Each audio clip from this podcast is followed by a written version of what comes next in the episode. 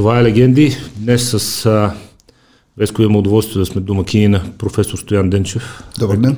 Добър ден. Ректор на Унибит и добре дошъл. А, Мога ли да направим Няма корекции? да започвам. Нека, нека да направим корекции. Е, е, не ректор на Унибит, бивш ректор на Унибит. За да бъдем коректни. да сме до край коректни. Да. А, няма да започвам да ви представям в а, всичките ви качества и всички длъжности, които сте вземали, защото самото представяне ще отнеме няколко минути. А предлагам в самия разговор хронологично вече а, да стане ясно изключително интересната ви впечатляваща кариера през годините и интересната ви житейска история, ако щете, за която признавам си благородно завиждам. Но нека започнем от началото. Научната кариера, как се насочихте към изчислителните науки, към математиката, към точните науки? Ако позволите, първо бих желал да благодаря за възможността да бъда ваш гост. Имах е, така удоволствието да гледам почти 7-8 от е, вашите предавания ми направиха много приятно впечатление за свободата на общуването с вашите гости и за е, непринудеността, с която вие и гостите ви се отнасят към проблемите, които дискутирате. Много е важно да, да кажем, че това са разговори, не са интервюта, защото да, да, много да, хора да. казват интервю, а не, интервю. Ние си говорим просто случайно има и камерите. Наистина е така. Не е и предаване. Да. Нека да започна с моя роден град. Аз съм роден в Елхово. Едно малко градче на около 30 км до турската граница. Сега там на граница се намира гранично-пропускателния пункт Лесово към Заби или. После ще се върна на този проблем, защото имам пряко отношение към него. Завърших гимназията с отличен успех в Елхо. Бях отличник на гимназията с златен медал – Имах голямо желание да уча физика. Занимавах се с физика, тъй като класен ръководител, тогава другаря Мани Манев, млад човек, успя да ме запали по физиката, но под въздействието на баща ми, който имаше някакви връзки с професор Сендов, избрах математика или по-скоро компютърни науки. Кандидатствах в няколко университета, бях пред в Софийския университет, тогава факултета по математика и механика, и записах сектора кибернетика и теория на управлението. Сендо беше направил раздвижване в българското висше образование като декан на факултета по това време и непосредствено беше станал най-младия професор за времето си и оглави Софийския университет. За мен беше въпрос на чест да бъда част от тази общност.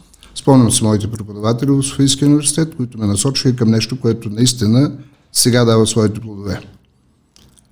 Успях да бъда един от отличниците на випуска.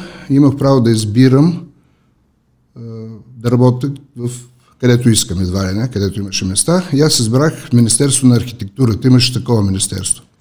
Отивам там и ми казват, за съжаление, момче, нали знаеш как стават тези работи? Това место е обявено, но то не се дава.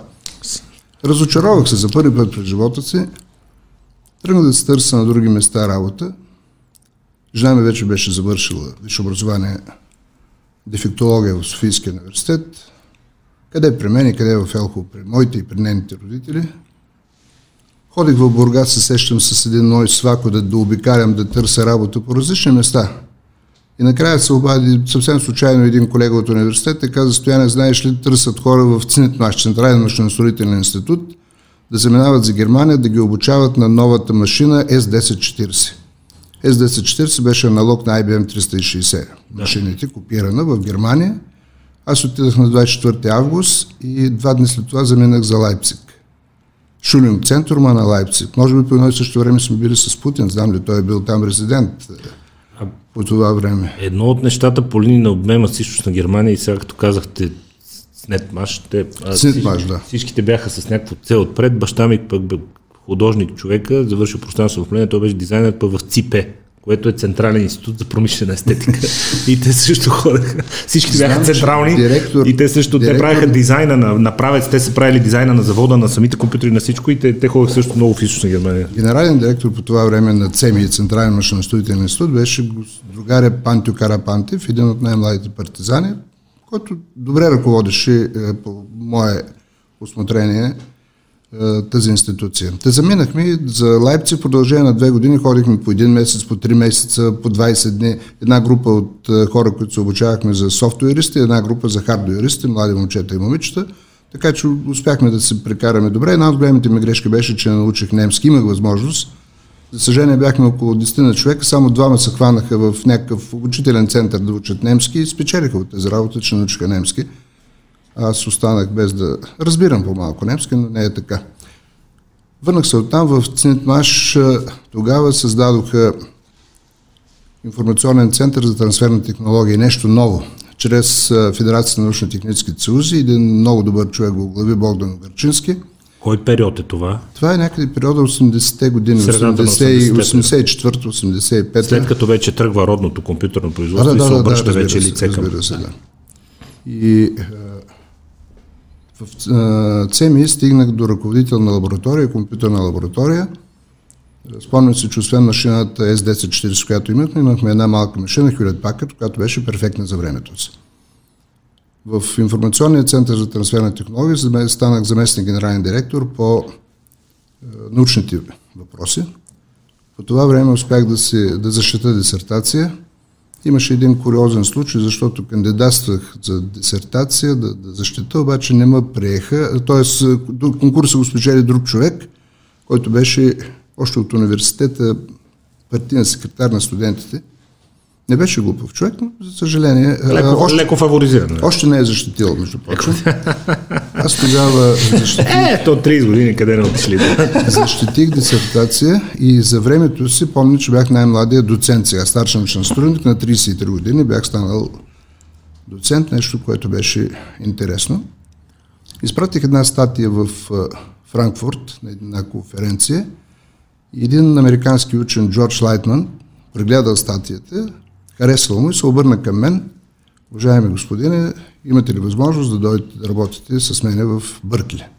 Хареса ми начина по който вие работите. Резултатите, които сте представили, сте добри. Така ли се случи? Така се случи. Посещението в днешната мека на американските левичари. Така се случи. Е, много интересни неща имам да разправям за Бъркли. Само, че каза, първите няколко месеца трябва да дойдете без, няма да имате издръжка първите три месеца, защото имах случай, когато дойде някакъв руснак, оказа се, че той е бил началник и друг, му писал, друг му писал статиите и се чудах какво да го правя в университета. Така че а, питаха ме колко пари ще ви дадат, не ми отговори той. Секретарката, аз му казах 300 долара на месец, той, тя ми отговори, че сигурно ще имате затруднения в преживяването с тези 300 долара. Да. Но, както и да е, справих се. Бърки е чудесен град. Самия Джордж Лайтман, така се казваше учене. За моя радост той е все още жив. Той е с баща ми набор, 25-те набор. Може да се представите колко е годишен. Един уважаван учен в една от меките, както казахте, на либералната наука Бъркли. Посрещаме най-рогарата самия той, говорим си, аз се обръщам към него, професор Лайтман, професор Лайтман, той вика, спря колата, вика, стояне, Чакай да се разберем. Аз съм Джордж, ти си Стоян. Ако ще се официализираме отношенията, е сега върта колата обратно и те оставам на арогата, каквото искаш, това прави. Това беше един шок такъв първоначален за мен. Аз бях възпитаван в други цели, в други така, морални устои, ценности, да уважаваш този, който е над тебе, признато над тебе. Но както и да е, настаниха ме в International House в, свет, в света има, мисля, че две или три такива къщи, подарени от Роквелер на университетите. Едната от тях е в Бъркли, в една малка стаечка, да не кажа колкото тази маса, на която седим, но почти подобно. Едно легло с туалет. Това са къщи в кампуса, които са за международни Извън гости. кампуса, да, за международни гости, за студенти, които да. Рокфелер в Париж мисля, че има и в Нью Йорк такава. Един от първите дормиторис, както те им казват. Бях доволен, сам, с, без семейство. Имаше по това време трима човека от а, зад стената, които бяха един руснак и една полекиня. А бях точно във времето, 88 година, когато беше спина. И можеш да си представиш как хората ходят почти загърнати с чершафи, с ръкавици, с никой с никой не говори. Голям страх, нещо като сегашната пандемия, но, но тогава не, не е обяснява. Не обясняваха да. толкова, тъй като вие сам казахте, че Бъркли е меката на либерализма. Там в People's Park са започнали вълненията срещу войната да, в Виетнам. Да, да, да, да. Как са ми разказвали, аз самия после го видях в самия парк, как се прави секс по двама, по трима и така. Това нещо, което не обръща внимание никой. Просто се минава, ние продължават да се любят. И... Е. Нещо нормално. Тогава ги беше обхванала една параноя на страх и беше нещо... Беше се по-празнил парк. Запознах се с студенти, назначиха ме за гост доцент и старши изследовател. Имах си, тогава нямаше мобифони. Имах си стая, работих с двама човека. Един е първи, с който попаднах в стаята, беше Фумио Хамано, така се казваше, професор от Токийския университет. А после, може би, втората година а, с един колега, който му забравих името, който е бил съветник на президента Рейган по проблемите на петрола. И беше интересно да беседваш с тези хора, всеки ден ходиш на работа. Нямах в началото активни е, така, преподавателска дейност, само изследователска. Сега се спомня какво ми каза секретарката. Ще трябва да се нарушите хранителните навици с тези пари. И за мен беше голяма радост, когато ми дадаха първия чек. Спомням се, не, тая на 4300 долара. За мен не чува на сума. Ето, космически пари тук. Да, зарадвах се, взех си къща под найем. Не бяха много скъпи на Коледж Стрит, там основната улица. Изведнъж получавам писмо, тъй като писах на някакъв приятел, не се спомням какъв беше там в посолство и получавам писмо, че трябва да внасям примерно 3100 евро в посолство, защото никой няма право да получава повече от 1200, колкото получава посланника. А, и реално 3100 долара трябва да ги, трябва да ги дам на държавата, на, на държавата, на българската държава. Разбира се, не ги, бях малко натъжен, Срещам Джордж Лайтман, вика, Стояне, какво става? Аз му обяснявам, вика, има лесно, бе, утре ти пиша договор за 1200. Другите на ръка. А, не, не, не на ръка, просто формално. формално. Вика, а, да, да, да представите един договор да, да ви остават на мира. Да, да, да такива неща бяха в началото. Много впечатления ме направиха студентите, е, които учиха в Бъркли. Те плащаха такса около 40-50 хиляди долара на семестър и стръвно се стремяха да получат знания. Продължава сега да е така и в другите университети. И аз, когато говоря с студентите в университетите, които чета лекция в България, казвам, че нашите момчета и момичета не са по-глупи от американците, просто мотивацията им липсва. Друго е да дадеш, не казвам, че това е основната причина за мотивирането, друго е да дадеш 40 000 долара или 50 и, и да се стремиш да вземеш знания за, за тези пари, а друго е да не ти пука мама и татата хранат. И... Първото е, според мен, казвам го от моя гледна точка, а според мен първото е това, че като си платил, естествено, че мотивацията става друга, и от страна на родителите, които са дали парите в крайна сметка, човек на 20 години няма откъде да има 50 хиляди долара собствени. И второто е, че ти знаеш, че отвън има огромна работеща економика, гладна за кадри. Да, наистина. И че ти ако си отличник на випуска от Бъркли, от Йейл, от Станфорд, от MIT, uh-huh, нали? Uh-huh пазара веднага те взима за милион два на година, ама моментално. Ако ти си отличника на випуска, ти имаш гарантирани покани от 10 фирми, примерно, за от милион долара годишно нагоре. Докато тук... Да, за съжаление е така. Още го няма. Според мен е въпрос на време. Ще израснем, ще се появи и тук тази култура. Имах много възможности за обикаляне, особено по време на вакансиите. Няма и жена ми, няма децата. Нещо, което е уникално. Седи сам, спин, това също е характерно за тогавашното време. Така че обиколих и света и Америка. За, Неизвестният спин тогава, неопознатия Неизвестният, непознатия спин. А, а една случка, когато бях още в International House, по едно време чувам някаква българска музика. По коридора се чуват, вратата леко отвор. Излизаме в съседната стая точно срещу мен. Едно младо момче слуша българска музика и аз почвам да му говоря на български инстинктивно. И той ми казва на английски, не разбирам. И аз казвам, ти слушаш, що слушаш тази музика? Откъде тази касетка? Той каза, аз съм турчин и уча тук. Оказа се турчин от еврейско потекло. Но все пак турски гражданин, момче, което дошло да учи там. И казва, тази е прекрасна музика и затова я слушам. Аз му казах, че съм от България, нали? Станахме да, да, да, после. Да приятели. Имах подобен случай втори. Много голяма реклама имаше, когато Министерията на българските гласове посетих Бейерията. Сан Франциско, Окленд да, и Бъркли. Да. Мисля, че конкретно самия концерт беше в Бъркли, в някаква зала. И по улиците постоянно се движиха коли и пак на едно кръстовище, точно пред университета, една отворена кола и един афроамериканец, за да не кажа негър, защото тогава му казват негър, само казвам афроамериканец. След той е въпрос на... Нищо лошо не влагам в това понятие. Как да влага лошо? Човек и, не може чу... да е фен на Майкъл Джордан и на Тайгър Рудс, нали, както съм аз, mm-hmm. и да влага нещо лошо. Нали? Да, Те, и, така и, и слушат българска музика. И аз отидах до колата на това, питам го защо е също така, защото е хубава. Защото е хубава. Да не можеш да се представиш какво чувство на, на удовлетворение изпитва човек в такива моменти. И второ, имах един приятел, който след мен, аз го поканих да дойде, професор Димитър Христозов, той беше доскоро провоз, заместник ректор на Американския университет в България, заедно работихме в Центмаш, уредих му да дойде след мен. И неговия баща беше е, заместник генерален директор на радиото, музикален директор. И Митко ми се обади и каза, така и така, баща ми ще води концерт, мистерът на българските гласове, къде да те намери, там да те даде покани, отидахме. И такова преживяване рядко се случва при живота в залата. Отначало говоря се, като запяха, особено като свърши концерта, 5 минути тишина. И изведнъж някаква екзалтация. Е, космическа музика, те, такова нещо не, не могат да възприемат. Те, те, те, те се приемат като част от, от Семира. Американците, заедно с нашите певци. Сълзи ми капяха от очите, всички идваха там колеги, Нобел лауреати да му поздравяват. Имаше, между прочим, в Бъркли, Бъркли са създали 21 Нобелови лауреати в университета и в Лауренс Бъркли лаборатория. Там са открити трансурановите елементи. Имаше 14 живи, аз всичките ги познавах. Те бяха в, на концерта. В, какви дисциплини основно? Основно физици, физици, физици биолози, медици и един економист. Да.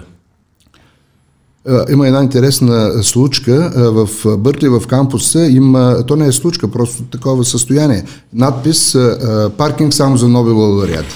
И като отидеш да паркираш, нарочно, нарочно паркират, за да те глобят примерно 5 долара. А скоро не съм ходил там, казаха ми, че вече автоматизирано отиваш, паркираш, пускаш 5 долара и си вземаш талонче глоба, за, че си паркирал на паркинга за Нобеловите лауреати.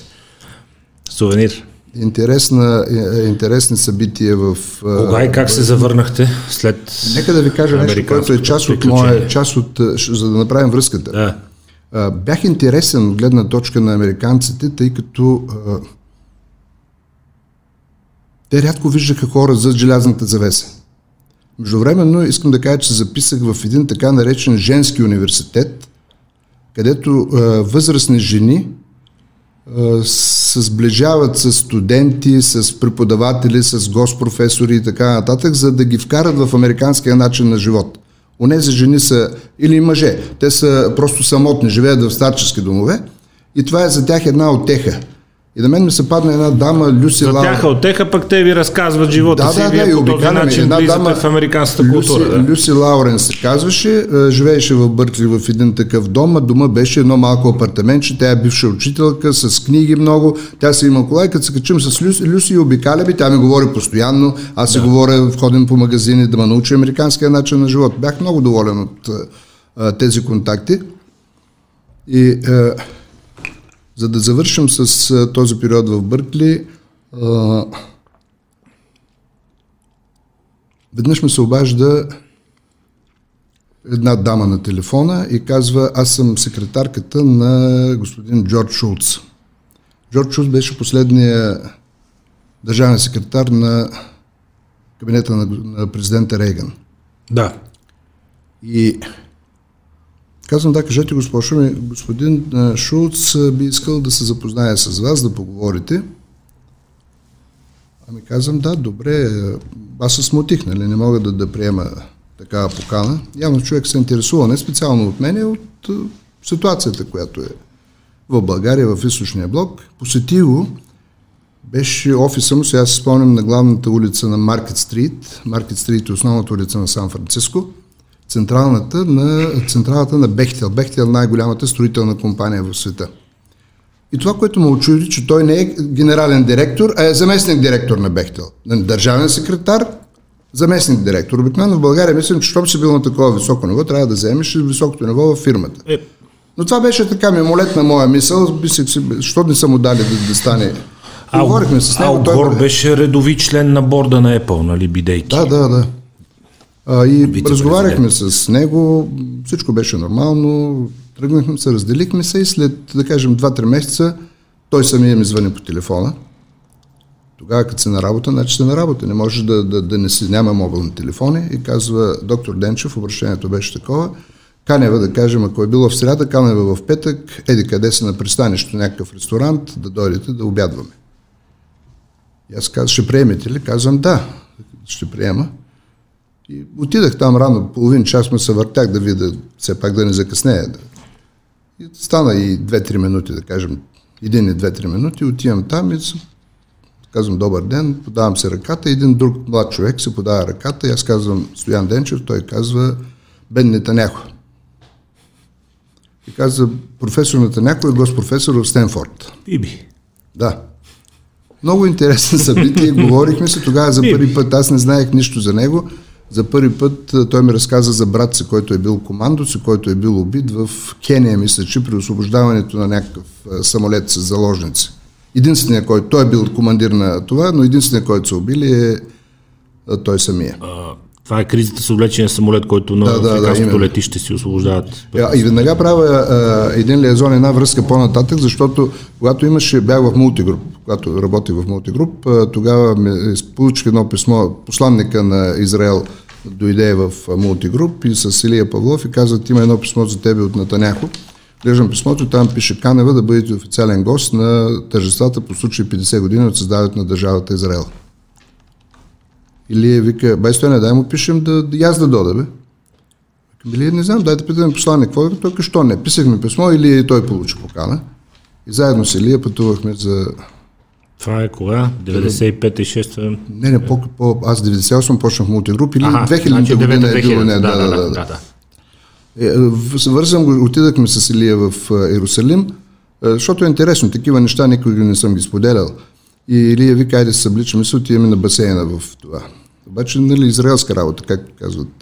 Отиваме в това и казват, дама без джапанки не може. Ами откъде може да се купим? Затворено навсякъде. Тук вие гледам, че имате джапанки. И той му каза, да, ма те струват 97 долара. Това бяха най-скъпите джапанки, които са. Са познати неща, предполагам. Да. Интересно. Тогава си купих най-скъпите джапанки, 97 долара, с които успяхме да се потопим в басейна. А после самото тържество беше нещо величествено. В някаква зала в Телавил с автобуси на на. Върнах се 89-та година, точно преди промените. Как? Ангажимент в щатите беше да, срочен? Или? Да, да, срочен да, беше. Да. Предлагаха ме да остана. Рефюджи, аз отказах, защото се страхувах, че ще има репресии. А, пуснаха ме жена ми последните три месеца, тя дойде с мен. А, дойде, посрещнах я. В Лос-Анджелес с кола се прибрахме до... Ако ви беше хванал там 10 ноември, щехте ли да останете? Не. Пак не. Не, не е подходящо на моя натурал. На, на, да, да, да. Питам. Въпреки, че имаше доста българи, имаше... Питам, да. Но бяха, бяха добри хора, бяха са... Имаше един бай младен, както той се казваше, който заминал още като момче, станал войник. Там ходил по японските войни, по време на Втората световна война, боевете с Япония и после натурализирал се и станал американец. Имаше и други българи, но върнах се някъде август месец, мисля, че се върнах тогава вече не се спомням политическите конъюнктури, какви бяха, какво, що. Върнах се пак в информа. Спомням се тогава, че имаше един журналист, Георги Тамбуев, с който бях приятел. Да. И той беше приятел с Огарчински, този директор на информа. Аз се върнах в информа. И той носеше някакви неща, които казваше, че са тайни и Огарчински ги слагаше в касата, за да не го претърсват Георги. Леко се тръгна и настроение. Тогава, но преди 10 ноември България не може да се каже, че било колко е знае колко по-различно. Да, да, да, не беше. И сега да, да кажем за така наречената частична политическа кариера моя.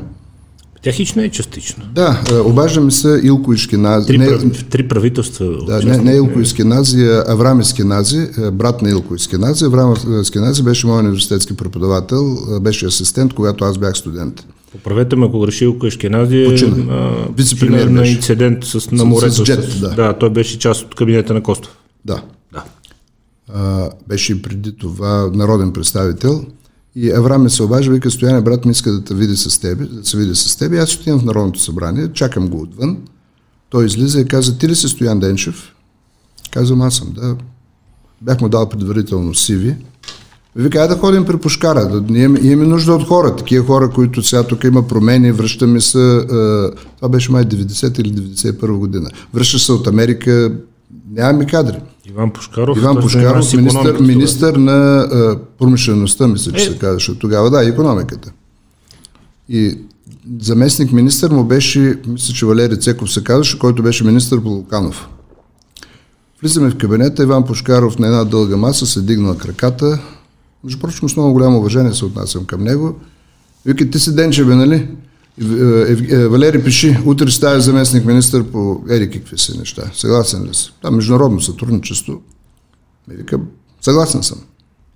Излизам. Утре те искам, вика в 9 часа. Авраам Искенази каза, е, този Илко Искенази каза, стояне, дай да на Министерството да видим Митю, бе. Кой Митю? Димитър Луджев. Луджев. Отиваме, седим в фоето при секретарката, той влезе Илко при него и го пита, нещо са се говорили след малко, той каза, трябва да го изчакаме, защото има важна работа. И след малко излиза Луджев, с, там, взе от секретарката телефона и каза, моля се, кажи му на Иван, че Стоян Денчев остава тук при мене, без да сме говорили, една дума не са обменили. Остава при мен и е, почва работа в Министерския свет като съветник на министър-председателя Попов, така длъжност имаше свободна и, и, и заместник началник на економическия отдел. Това е Димитър Попов, това е служебното правителство да, служеб... преди първото правителство на Филип Димитров. Да, преди правителството да, преди, на Филип Димитров, да. Луджа беше вице-премьер. Да, да.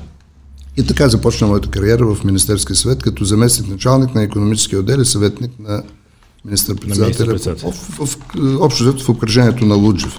И има много добри спомени, не само от Луджев, от Иван Пушкаров, от а, Костов май не беше още по това време.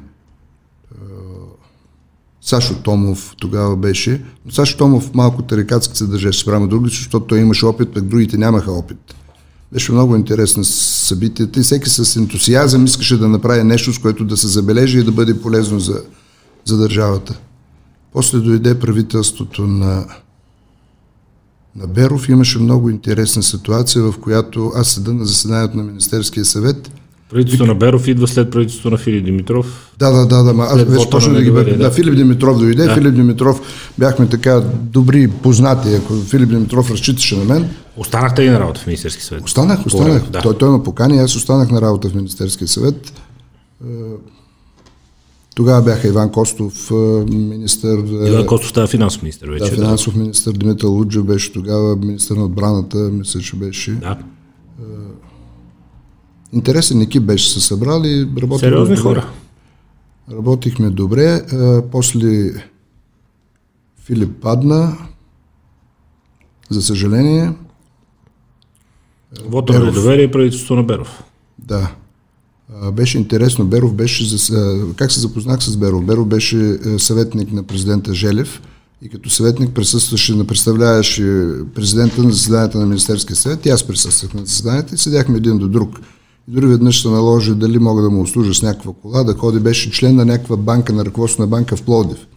И аз му дадах колата и се запознахме така да на това. И когато а, по време на едно заседание дойдоха и му се обадиха,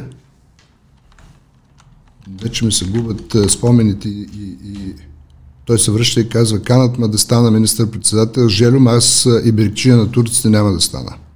Заради влиянието на ДПС. Нямам представа, но така, такива му бяха думите. Аз му казвам, професоре, обади се на Мишо Вълчев. Мишо Вълчев, мисля, че беше министър на, на правосъдието по това време. Достоен човек, достолепен. Той му каза и, и отиде да говори вънка и се върне, не, Жело иска аз да стана. Та така започна познанството ми. И когато Беров стана министър-председател, явно той знаеше моите качества и веднага ме предложи да стана главен секретар на Министерския съвет, който беше добра перспектива за развитие. Това е най-висшата длъжност на... Нека кажем на зрителите, това е най-висшата административна длъжност. длъжност. Това е шефа на администрацията на Министерски съвет. И не само на Министерския съвет, не само на областните управи и така нататък. Тогава главният секретар имаше право да предлага решение на Министерския съвет. От главния секретар зависи, не знам сега как е подредбата на дневния ред. В голяма степен продължава да зависи. Точките а, на заседанията, министрите, документа, по, оборота. По, да. по един или друг начин министрите се обръщаха с мен към уважение, когато искат тяхната точка да мине или аз можех да реша недобросъвестно да, да, някой точка да обида Беров, че не трябва да се гледа. Примерно 2-3 месеца да се забави. от дневния ред, да. да. А, спомням се даването на лиценза на Мобилтел ли се казваше първата компания? Първата беше Mobicom, Mobicom. за мобифоните, за мобифоните, а после да. вече Краси Тойчев направи Мобилтел, точно така. Значи Краси Стойчев дойде при мен и ми каза, Стояне, искам да направим нещо, но има съпротива от Министерски съвет. Аз съм говорил с някои от министрите, които така и така ще поддържат нещата. Имаше Мати... съпротива от страна на Мобиком и аз съм го чувал. Матинчев това... вика е човека, който ще пречи, вице-премьер беше да. господин Матинчев.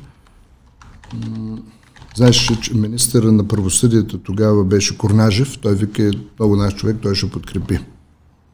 Аз му казвам на Беров, професор, да, да вкараме този, тази точка в дневния ред, кой ще я вкара, никой не сме, ясен сме. Стояне вика, ако искаш, вкарай ти.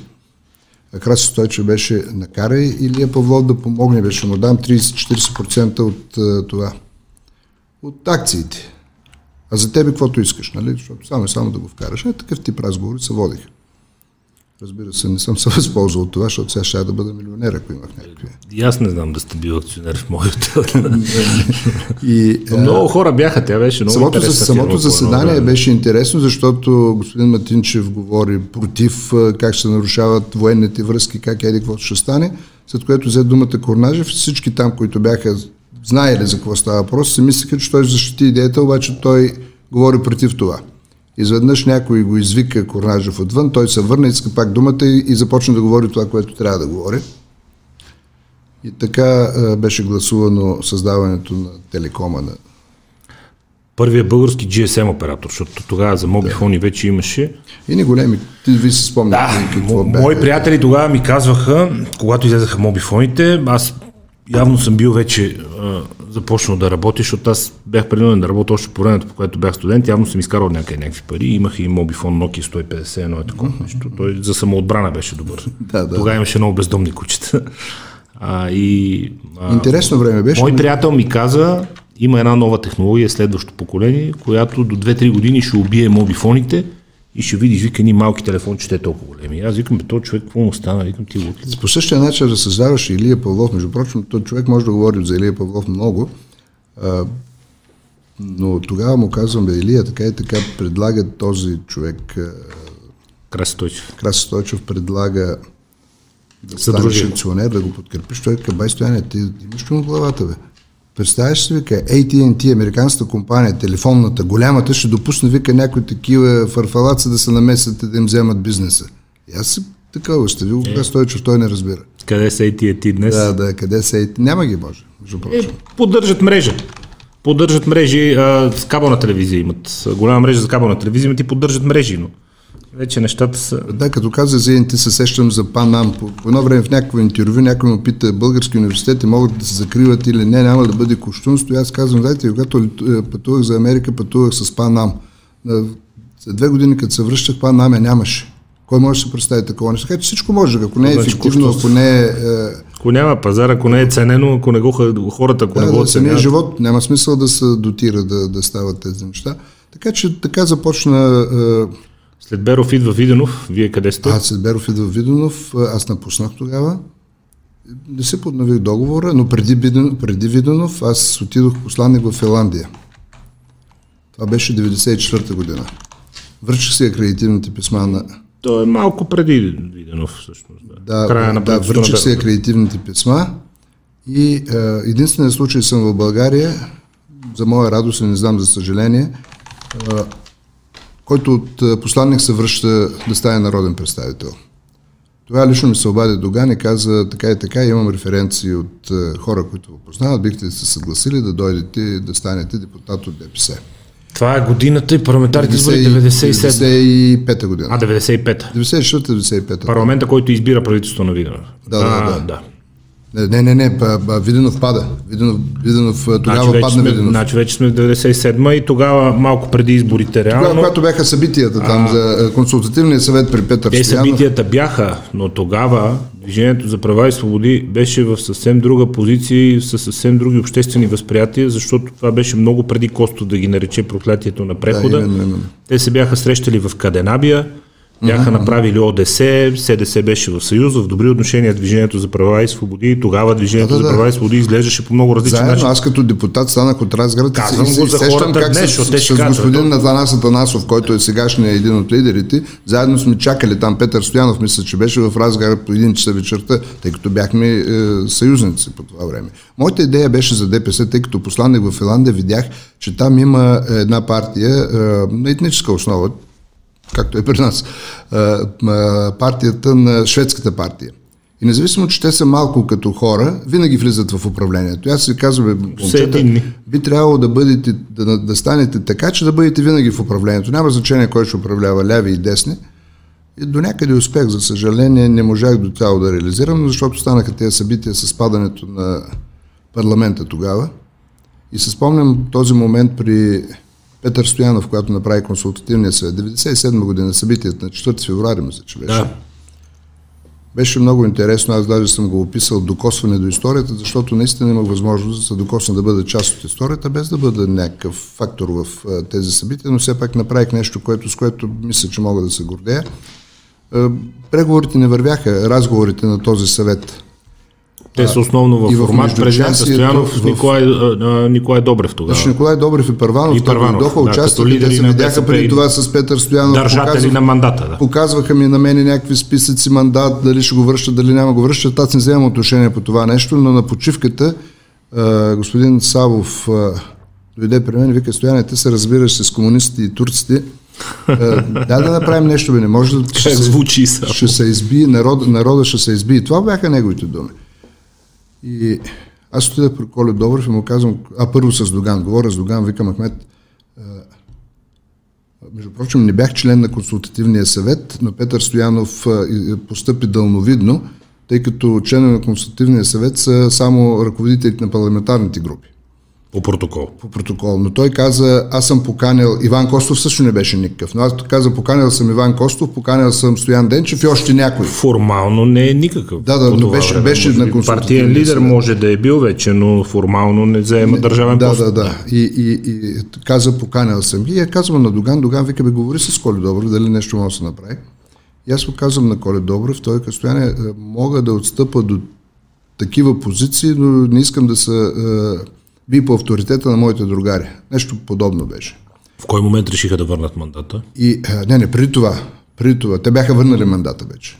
Бяха вър- върнали мандата, имаше консултативен съвет. Е, За мен в случая това не е важно. Аз искам, на четвъртия съвет, да. искам да акцентирам върху друго.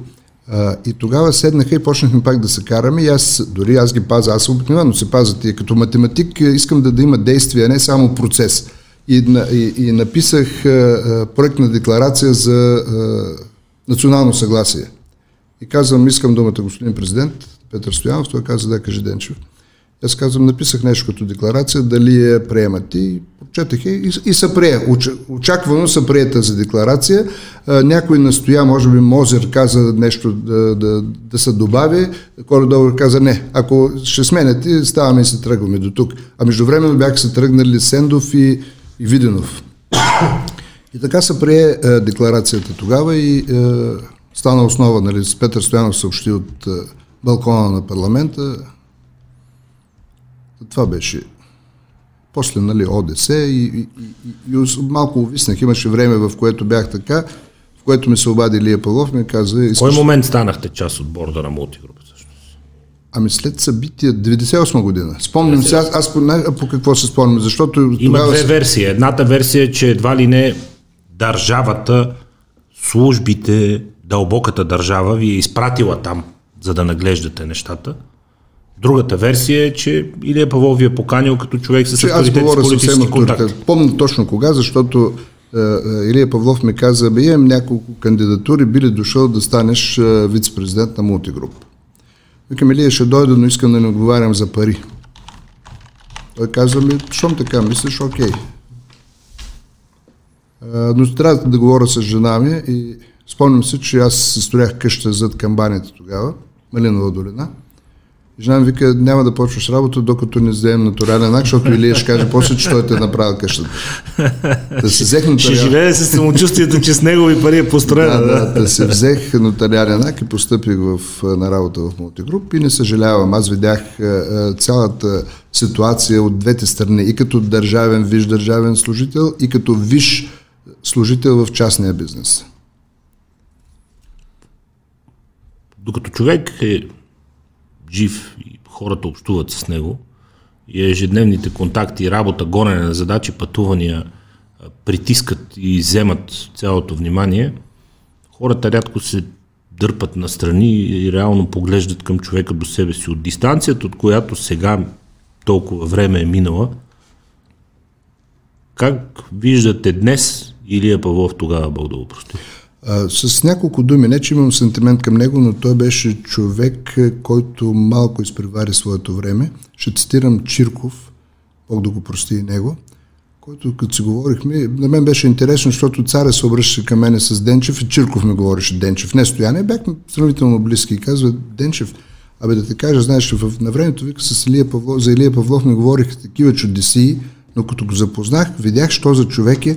Много от днешните ли политици, обувките, беше не, негов израз, обувките на Илия Павлов са много големи за а, краката на днешните политици. Ще ви кажа защо, според мен, чисто фактологически това е така. Първо, а, като човек израснал тогава по София, няма какво да крия ни. Мотаяхме се по улицата, ходехме по заведения, ние общо знаехме кои са силните тогава, uh-huh, кои са уличните герои, кои са борците. А, там името на господин Павлов не е попадало никога, първо. Второ, ако хвърнем едно око на бившите групировки, защото много хора се опитаха да причислят мултигруп към силовите групировки, Извинявайте много, но фигурите, които излезнаха от мултигруп тогава, те продължават да са изключително успешни бизнесмени и до днес. А освен всичко, Или учени. Да, да, да, или да допълня господин Трезанов. Илия беше привлякали най-доброто от миналия свят, от стария свят. Така излиза. Белчо защото... Белчев, министр на промишлеността, там сте били вие, там са били шефа хората, на Националната които... банка. Там са, там сте били вие, там са били хората, които и до ден днешен управляват туристическия бизнес, който да, нито да, е да. пострадал, нито е разпродаден, нито е изчезнал, нито нищо, напротив, той прогресира.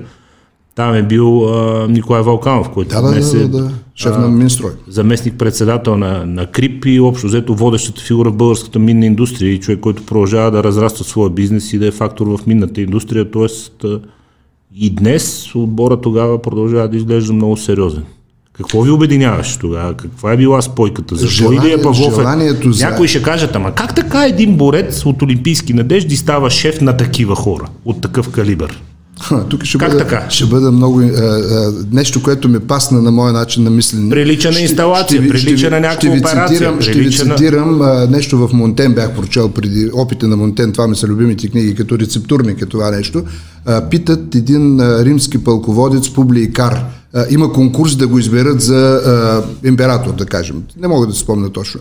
И събрали са 10 човека, питат първият ти, какво можеш бе? Той казва, аз мога да тичам най-добре, най-бързо. Вторият ти, какво можеш? Не знаете ли, аз съм най-далеч хвърлям копието. Третия, аз съм най-добър на меча. Четвъртия, аз качам най-дълго на дълъг скок. Така и така стигат публикарти. Какво може бе? Ами аз мога да ги управлявам тези, които са най-добри в своите области. И така го избрали него за, за пълководец или за император, не се спомням точно как беше публикар. Та Илия Павлов беше такава личност. Аз го помня с кака, каква стърв учеше английски. Той говореше английски като, ако кажа като какъв етнически някакъв, ще, ще бъде зле за, за предаването, но е, много зле говореше, много лошо говореше английски. Сам се беше учил. Дървен. Той, той Дървен. Взе, взе най-добрия български проводач Хари Аничкин, само в туалетта дет не ходиш с него.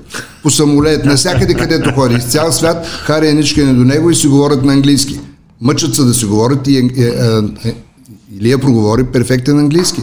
И аз дори имах една покана в университета е, Джордж Вашингтон в Вашингтон и Илия дойде, не бях, не, не бях го предупредил, но той дойде с мен, поканя го да дойде там, след което по време на лекцията Казах, а господа, искате ли да чуете е, най-добрия български бизнесмен за, на днешно време, председател на Еди какво корпорация, думата корпорация, аз се въведах в мултигруп, да. нали не групировка, да. корпорация да. мултигруп. Ето, или е взе думата, си е някаква българска такава принизителна Или е взе думата и говори около 15 минути и го слушаха, ръкопляскаха му, задаваха му въпроси, защото хората се интересуваха от економическите реалности на България. Беше, беше интересно време с, с Илия Павлов. Аз колко си спомням, той по това време гостуваше, дали не гостуваше в Панорама, къде даде това интервю с опашката? В, при всички случаи беше някаква беше, беше, на БНТ, дали плюс-минус, дали Панорама, дали... Да, ето. Да. Оня ден ходих до Бачковския манастир и новия игумен дядо, дядо Сиони. Бай Павел. Да, да, Бай Павел, баща му. Дядо Сиони дойде и каза, професор, елата заведа на магерницата. На времето Илия Павлов подари една голяма маса по-голяма от тази, мраморна, изработиха специално за магерницата. Това вика остава за поколенията. Въпреки, че дядо Сиони сега е направил да. много нови и хубави неща, но това е гордост за всеки един, който остава нещо за, за историята. Общо взето края на онзи период съвпада с идването на власт на Симеон Санко Порогоцки, да, или имаше, или имаше добри е, отношения с царя, той се отнасяше уважително. Преди да стане премьер, след като стане премьер. Преди да стане премьер. После като че да. нямаше такива отношения с него, уважително, но малко а, по-късно уважително. Като че ли вътре в себе си той го смяташе за равен на себе си. Протоколно. Да, протоколно, протоколно уважително. Протоколно уважително протоколно уважително, но го ценеше. Е, царя се свързваше с Илия, искаше негови съвети. Нали, често се говори, че цар е бил комарджия, че, че искал пари от Илия. Няма такива неща. Просто си разговаряха за публични цели, цели свързани с економиката на България. Вашата казах... функция каква беше в корпорациите? Моля? Вашата функция каква беше в корпорацията? Тогава казвате, че не сте се докосвал до парите. Не съм се докосвал, аз се занимавах с публичната дейност на корпорацията. Изграждане на имиджа? Да, да, да. Имаше много интересен случай. Нали, е, господин Костов говореше, че мултигруп е стоял на входа и на изхода. Това е, това е нормално за всяка една корпорация, която иска да печели. И, и това не е нещо антинародно. Но тогава го обвини, че внасял някаква захар, пък тя била рафинирана, а не рафинирана. Илия Павлов му на, спред на някакъв номер, в кавички би го казал. Той купи една захар, която е нерафинирана, а изглежда рафинирана. И е, от е, е най-големия производител на захар, американска компания. Спомням се, че беше натоварен на един кораб Ладон. Кораба пристигна, Иван Костов прати там да, да вземат проби и се оказа, че е, или е излъгал, според него. Или извика международни две лаборатории с самолети кацнаха, казаха, че това не е вярно. Намесиха се американците да се, да се защитат компанията. После направихме една пресконференция, на всички журналисти подарихме по един пакет захар, така нарече случая Ладон, така завърши. Това са били някакви митнически драми тогава, рафиниране, Иван Костов, Иван Костов, като, Иван Костов като, за пари всичко става въпрос. Иван Костов като спечели... По това време всичко, което беше свързано с митници, ставаше въпрос за пари, Иван Костов като спечели изборите, той замина заедно с Краси Ангарски и с Моравей Радев в Штатите. Едва ли не да го посрещнат, но много скромно го посрещнаха. И тогава там се виждаше, нека да речем, тайно с Илия Павлов, преди да, да се върне тук като министър-председател. Просто между... В САЩ, в Вашингтон, в Вашингтон където да, господин Павлов е имал къща да, и обичал да стои. Там, да. Си, част от семейството му и до днес днешен живее там, доколкото знам. И, е, да, мисля, че сена му и малката дъщеря, да. голямата е женена в Дубай. Много интересно, като казахте във Вашингтон, имаше, нали, моята роля каква е. Обикновено вие сте професионалист в това и на вас не трябва да, да ви се дават съвети, но просто като спомен да се спомня някаква случка имаше, щяха да питат дали Илия Павлов се е срещал с Карамански. И да. какви са отношенията?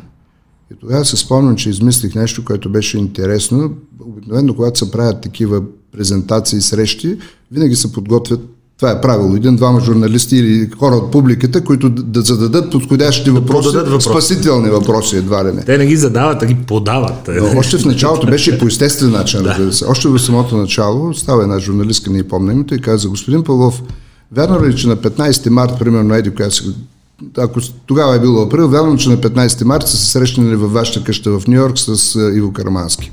Това беше подготвения въпрос. Да. Илия Павлов става, усмеха се и казва, ако искате да ви дам имотния си регистър, аз нямам къща в Нью Йорк.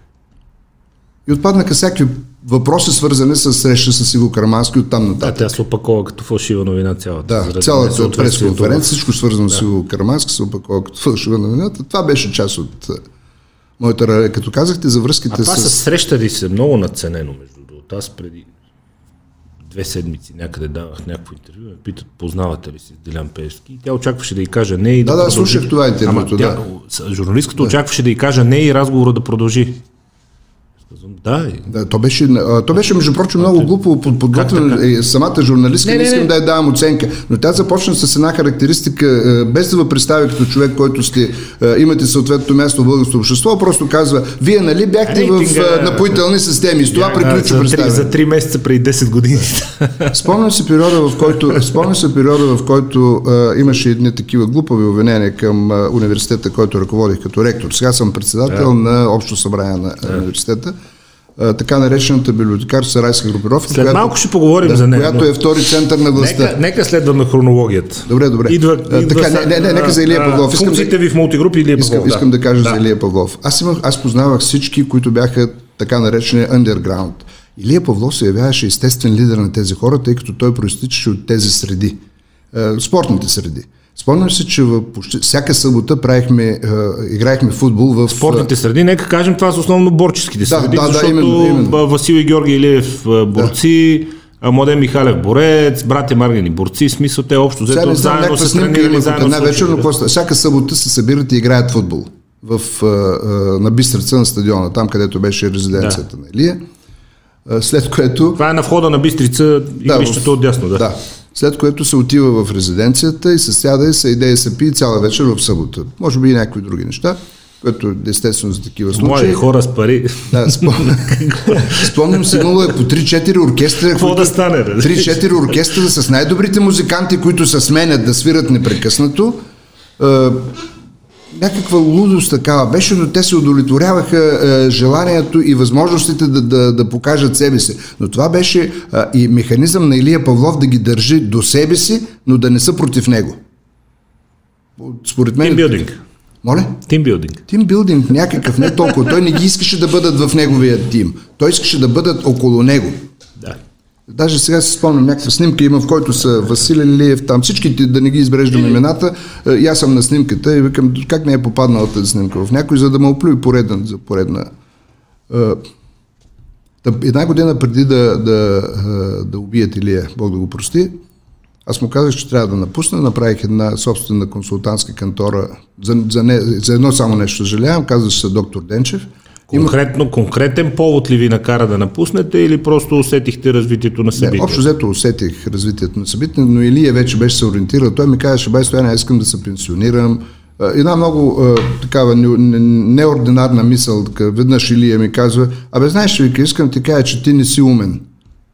Викам, Илия, що бе, така ми говориш? Как така реши? Защото, вика, ако беше умен, ще направиш толкова пари, колкото мене. Обаче ти си мъдър. Това му беше... Е, нали вика не те обидих? Ти си мъдър. Надали има по-мъдър човек от теб и нещо в този аспект. Но не съм умен, защото не съм направил толкова пари. Друг тип интелект, да. Да. А, та, е, с мултигруп... Ако парите са мерило...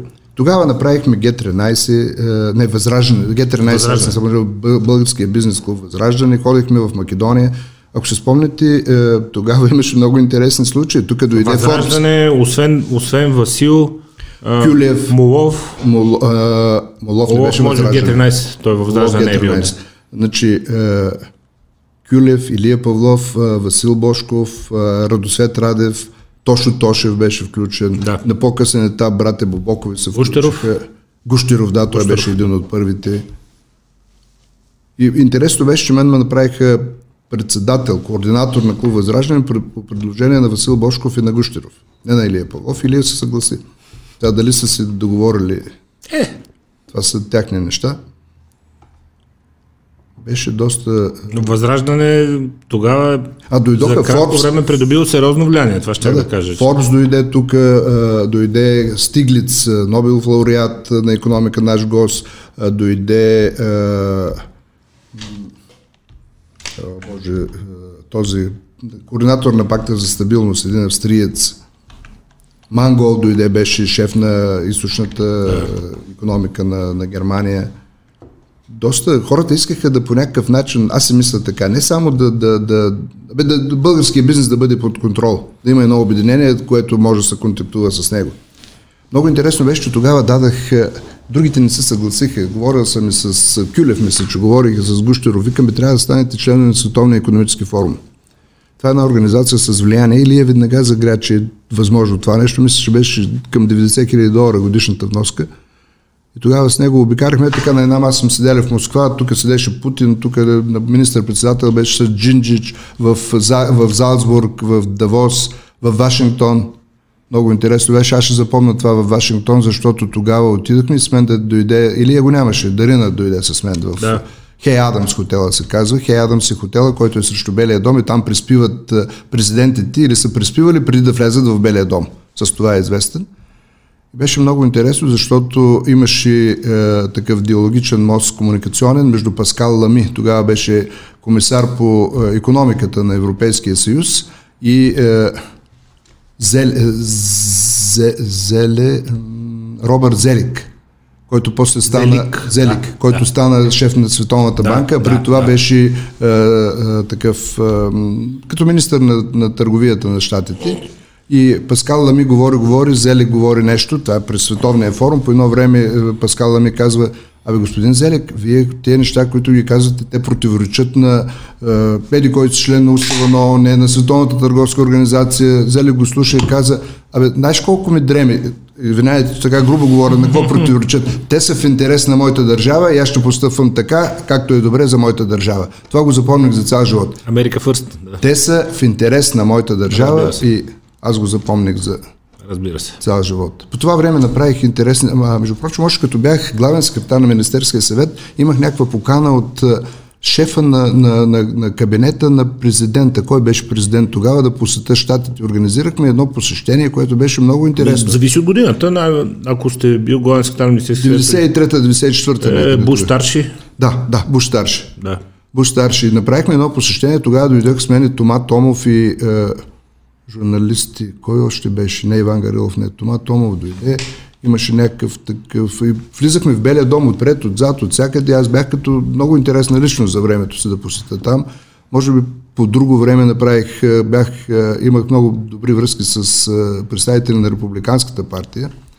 Много интересен случай. Човека, който с едно от най-големите влияния в Републиканската партия е шефа на пчеларите в Штатите който може да ти отвори всяка врата.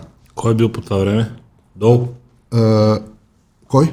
Боб Дол или не? Боб Дол беше лидер на републиканците в Сената. И да. той ме направи срещата, да се срещам с, да, да. с Боб Дол. И е, тогава Снежана Батушарова беше посланник, каза, стояне, вземи защото аз този човек не мога да го видя, нямам възможност през живота си да го видя. Това, което ме прави впечатление, докато... Много хора, които работят цената, сигурно никога няма да се срещнат с него. Докато, докато фигури от друг калибър. Докато да. го чакахме, е, в приемната имаше 17 е, негови скулптури в неговата приемна. Човек с много силно его. Видяхме се, разговаряхме. Между прочим, познавах много добре господин Бен Гилман. Той беше шеф на външната комисия към Конгреса. Дори сина ми учеше в Джордж Вашингтон университет и като стажант работеше при него. И каза, тата, днес се видяхме с Джинджич, примерно. И, господин Бен ме представи и каза, това е едно момче от вашия край. Ваше да се разберете. Да, да се разберете. Интересно беше с тези срещи. Дори участвах в една предизборна кампания. Имаше един конгресмен Чарлз Бас и аз бях член на инициативния комитет да го издигат. Носех едни плакати. Пак републиканци. Бас, републиканец, да. Републик. Имате ли някаква представа, като човек, който познава в детайли американската политика, защо хора като мен живеят с чувството, че България някакси е дадена на демократите? Като влияние, като пропаганда тук, като а, медии, които Знаете ли за това, са финансирани от американски организации, от американски фундации. Като че ли... Те прокарват изцяло, изцяло на демократите има, има, тезите и политиките. Има подготовка, която започна в зората на а, демократичните промени в България. Не след това в зората.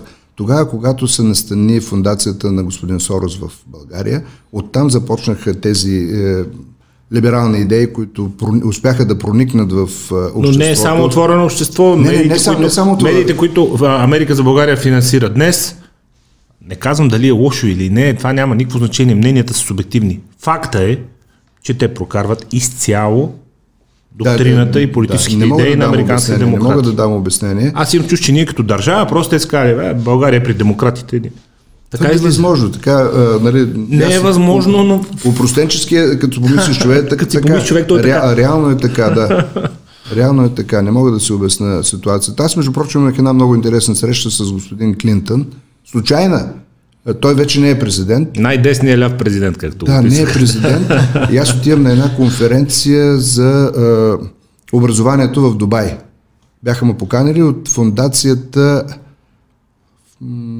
Лорик ли се казваше, ще сгреша, ако кажа коя е точно фундацията, но а, шефа на фундацията казва а, Виктор Пота и той е индиец, който живее в Лондон. Характерно за тези, тези конференции за образованието, че там дават а, годишна награда на учител на света 1 милион долара. Най-добрият учител в света. И щом имат такива пари, значи имат пари да поканат Клинтън, там се виждал с Тони Блеер, виждал съм се с... Това бяха преди изборите за, за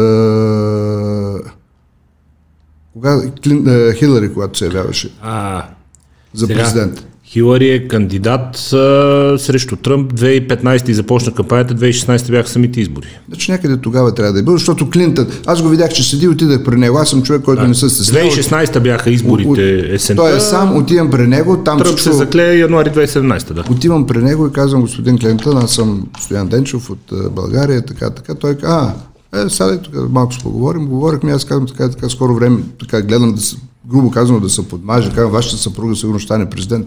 Няма да стане. Това беше неговата. Още преди изборите. Така няма да стане. Това запомня от него.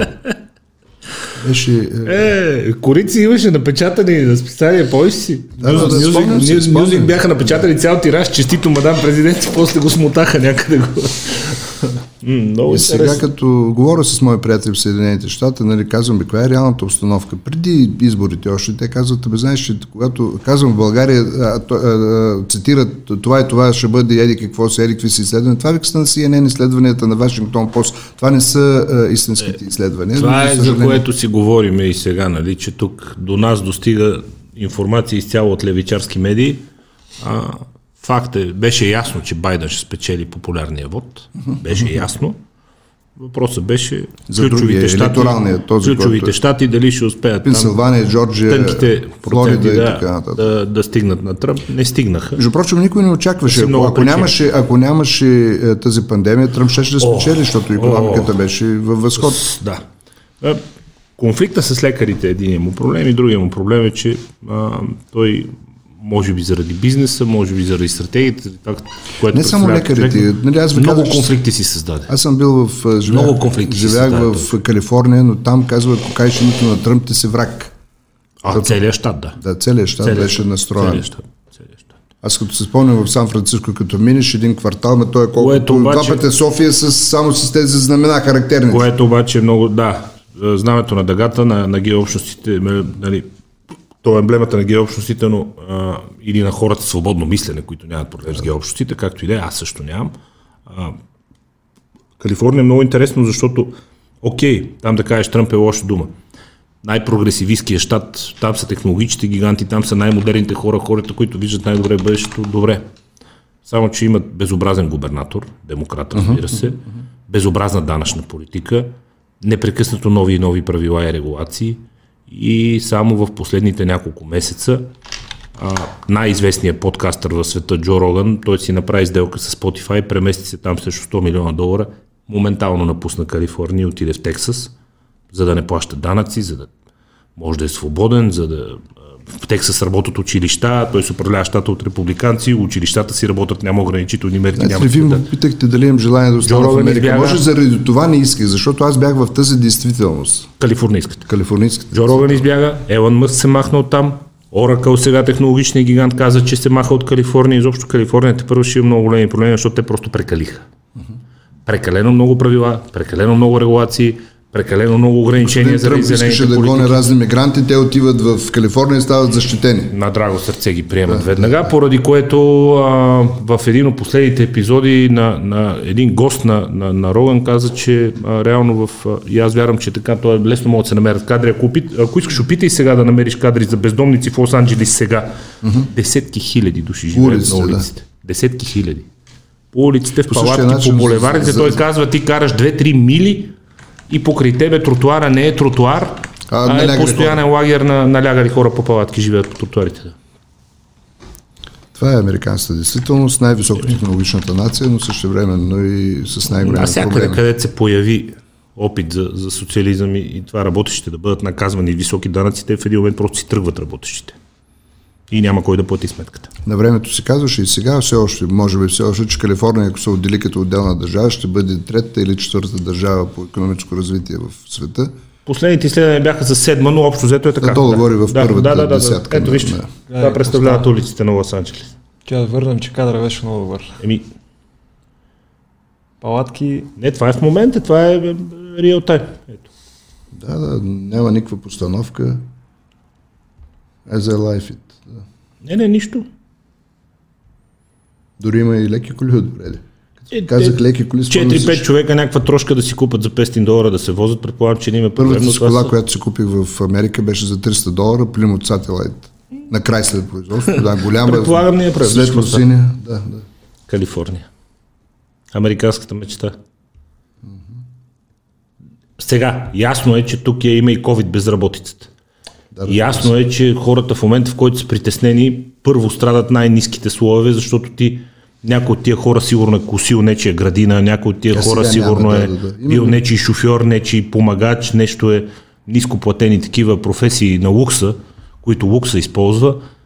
Разбира се, има и COVID безработицата, но ако някой ми каже, че това е нормално за седмата економика в света и това е в продължение на километри, аз не знам колко продължава този клип, но покрай булевардите, където са по-широки тротуарите и където реално няма пешеходен трафик, те си станали градчета с, с палатки с бездомни хора. Самостоятелен живот. За съжаление, климата им позволява, казвам не случайно, А, за да. съжаление. Ако беше някъде в другите щати. Ами да, които- сухо е, не вали, Да, средната е. температура лет е зими 22-27 градуса. Като стане 27, те се струва много горещо, пускат климатиците. Там няма отоплителни уреди, така че могат и така да живеят. А това беше един, една част от Причините. моя живот, некой, казвам една част от моя живот и причините, разбира се, тогава нямаше такива е, сцени, но начин на отношението, менталитета на хората. Нека да ви кажа нещо, което ще е интересно. Един много добър учен е, казва се е, Лотви Заде от е, ирански или азербайджански происход, който е създателя на така наречената фъзи сет теория, теория на размитите множества. Да. Разбрал, че съм там, нали, в университетски среди има трима чужденци. Българин, руснак и полекиня. Вие казахте, че сте били тримата, да. Да, канеме на обяд. И аз не смея да отида. За мен е как да отида. Той е някакво светило в науката. И отивам. В края на краища отивам. И сядам в един ресторант, говорим си, една бутилка вино, сложихме, аз спих малко, той из- изпи остатъка и, и хапнахме и накрая той вика на келнера, моля сметките. И аз викам, «Бе, какви сметки, нали? Само двамата. Сметките. Идва келнера и, например, на мен ми дава 17 долара, а него му дава 35 долара.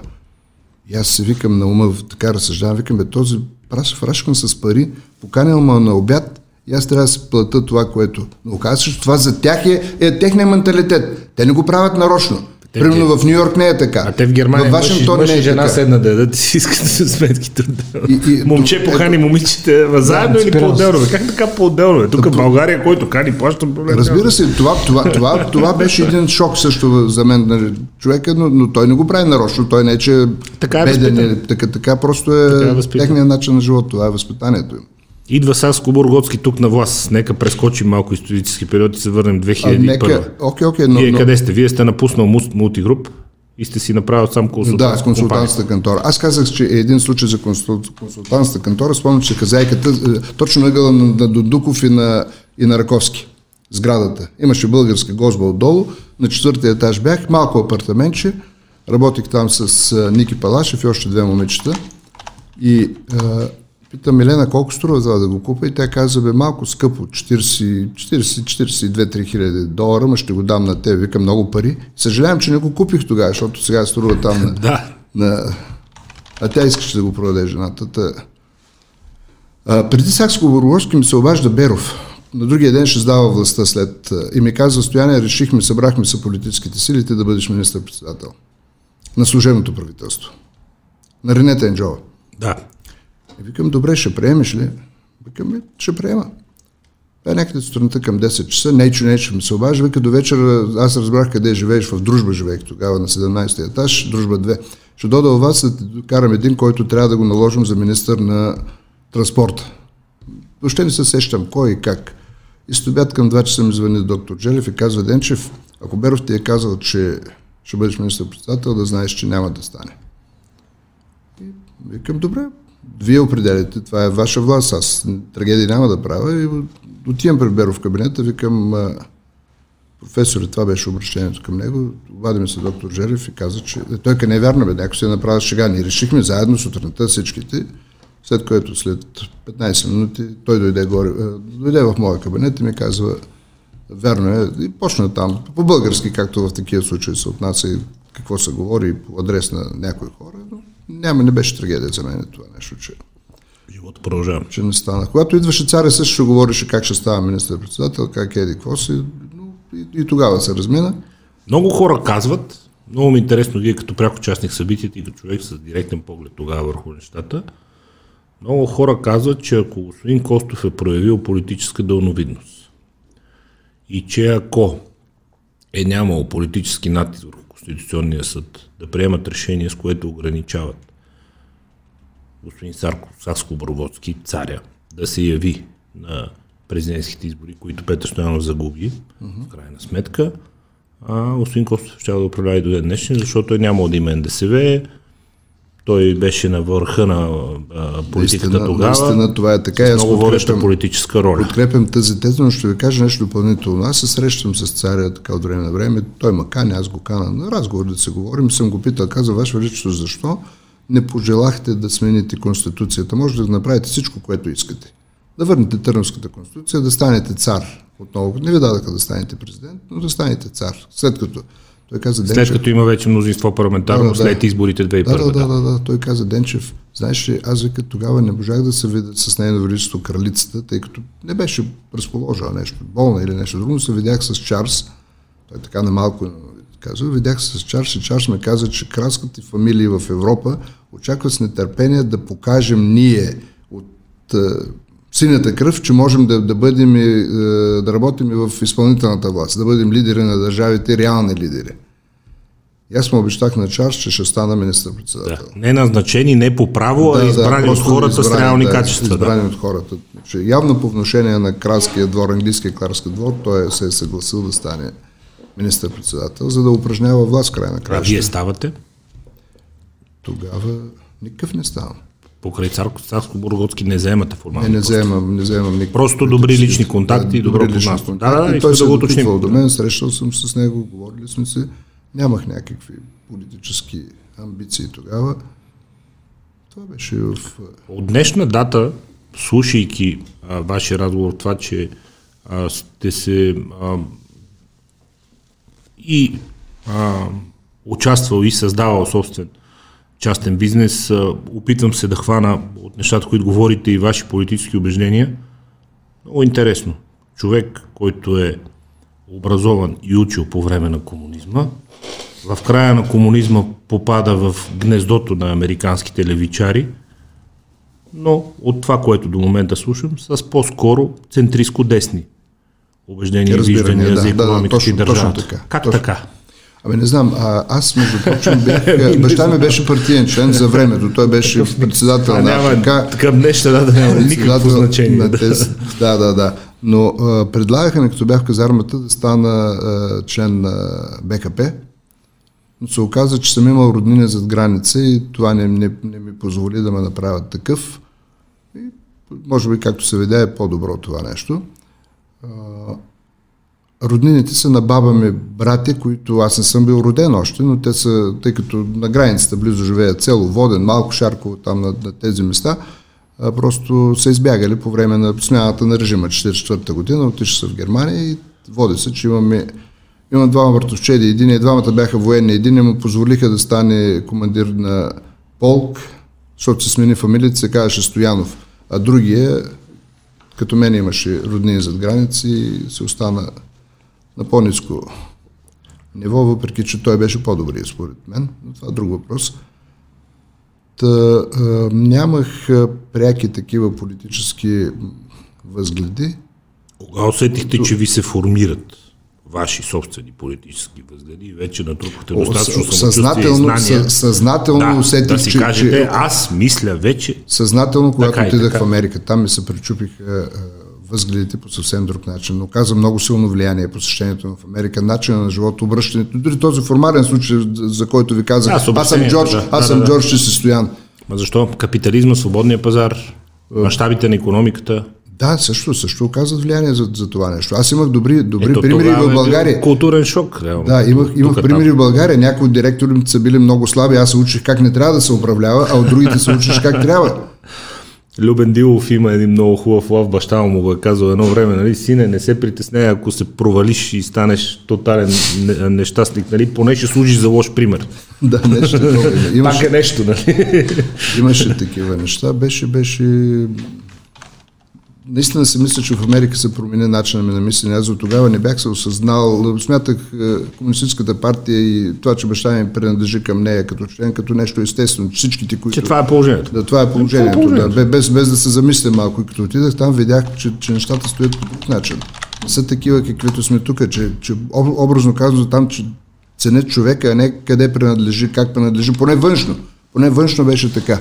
В момента не е точно така, струва ми се, но, но тогава беше... А голямата, голямата линия на критика към капитализма е точно, че не цени човека и че човека е само част от машина и от средствата за производство. И е, Е, това са още на, е, на такива труд, който да се идеологеми, купи. значи, дадени от Марс и още преди него Ленин, Троцки и така нататък. че да, да, да. докато се оказва точно обратното, че Да, в капиталистическите се. общества човешките права са издигнати в култ, Нали, тогава докато там, където се опитват да правят всичко в името на човека, всичко за благото на човека и даже знаем не кой е човек. човека. Да. Да.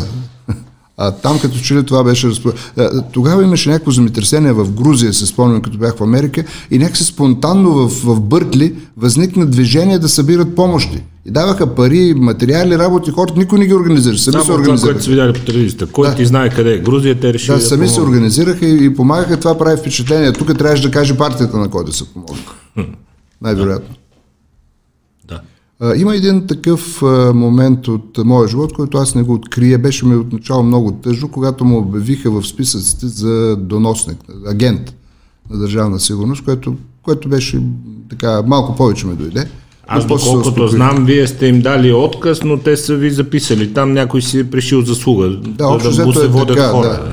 Дадах, даже тази декларация се пази, я има в документите. не Коя те? за отказа? За отказа, да. Аз казах, писах тогава на ръка, я писах. Аз а, срещах се с мене хора, но аз мислех, че става въпрос за задгранични паспорти, защото се виждахме на Мария Луиза и там някъде. Им написах, че бих могъл да служа на моята държава и по друг начин, и че този не е присъст за мене. И моля да се, да, да се чете за отказ, като разбрах. Много е спорно, защото кой е то този? Те, ако са се опитали да ви вербуват в момента, в който е станало ясно, че пътувате в Штатите, някакви знания за чужди държави и за начина по който хора от социалистически А тогава се в спомняш, че държави, ходех те човека, е, който... би трябвало да допринесат. Проблема е, че като цяло системата на така наречените агентура е била на много ниско ниво и реално не е давала никакво качество. Човека, който уж ме е вербувал, ме питаше, спомням се, за това. ходих държава в, иска в да Американско събира посолство, кое има в Американско посолство. Аз му казвам, кое има в Американско Какво е в американското? Ма не, нито, нито някой ме е карал да пиша нещо, нито се се Не, интересува. то няма лошо. Не, не, аз То няма лошо, ако защото- е било. Сега, като погледнете реално, извън това, че тогава тази служби, според мен, са били на изключително, изключително ниско ниво.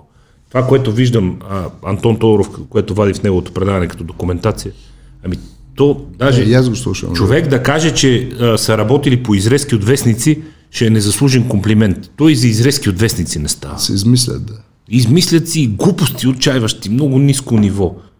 Защото по принцип служби, шпионаж, разузнаване, Да, информация- думата е интелиженс. Разбира се, Да. в смисъл, хората казват, е, ЦРУ, страшно, е, Мосад, Ми-6, нали, респект, уважение. Ми-5, турското кефът им се, да.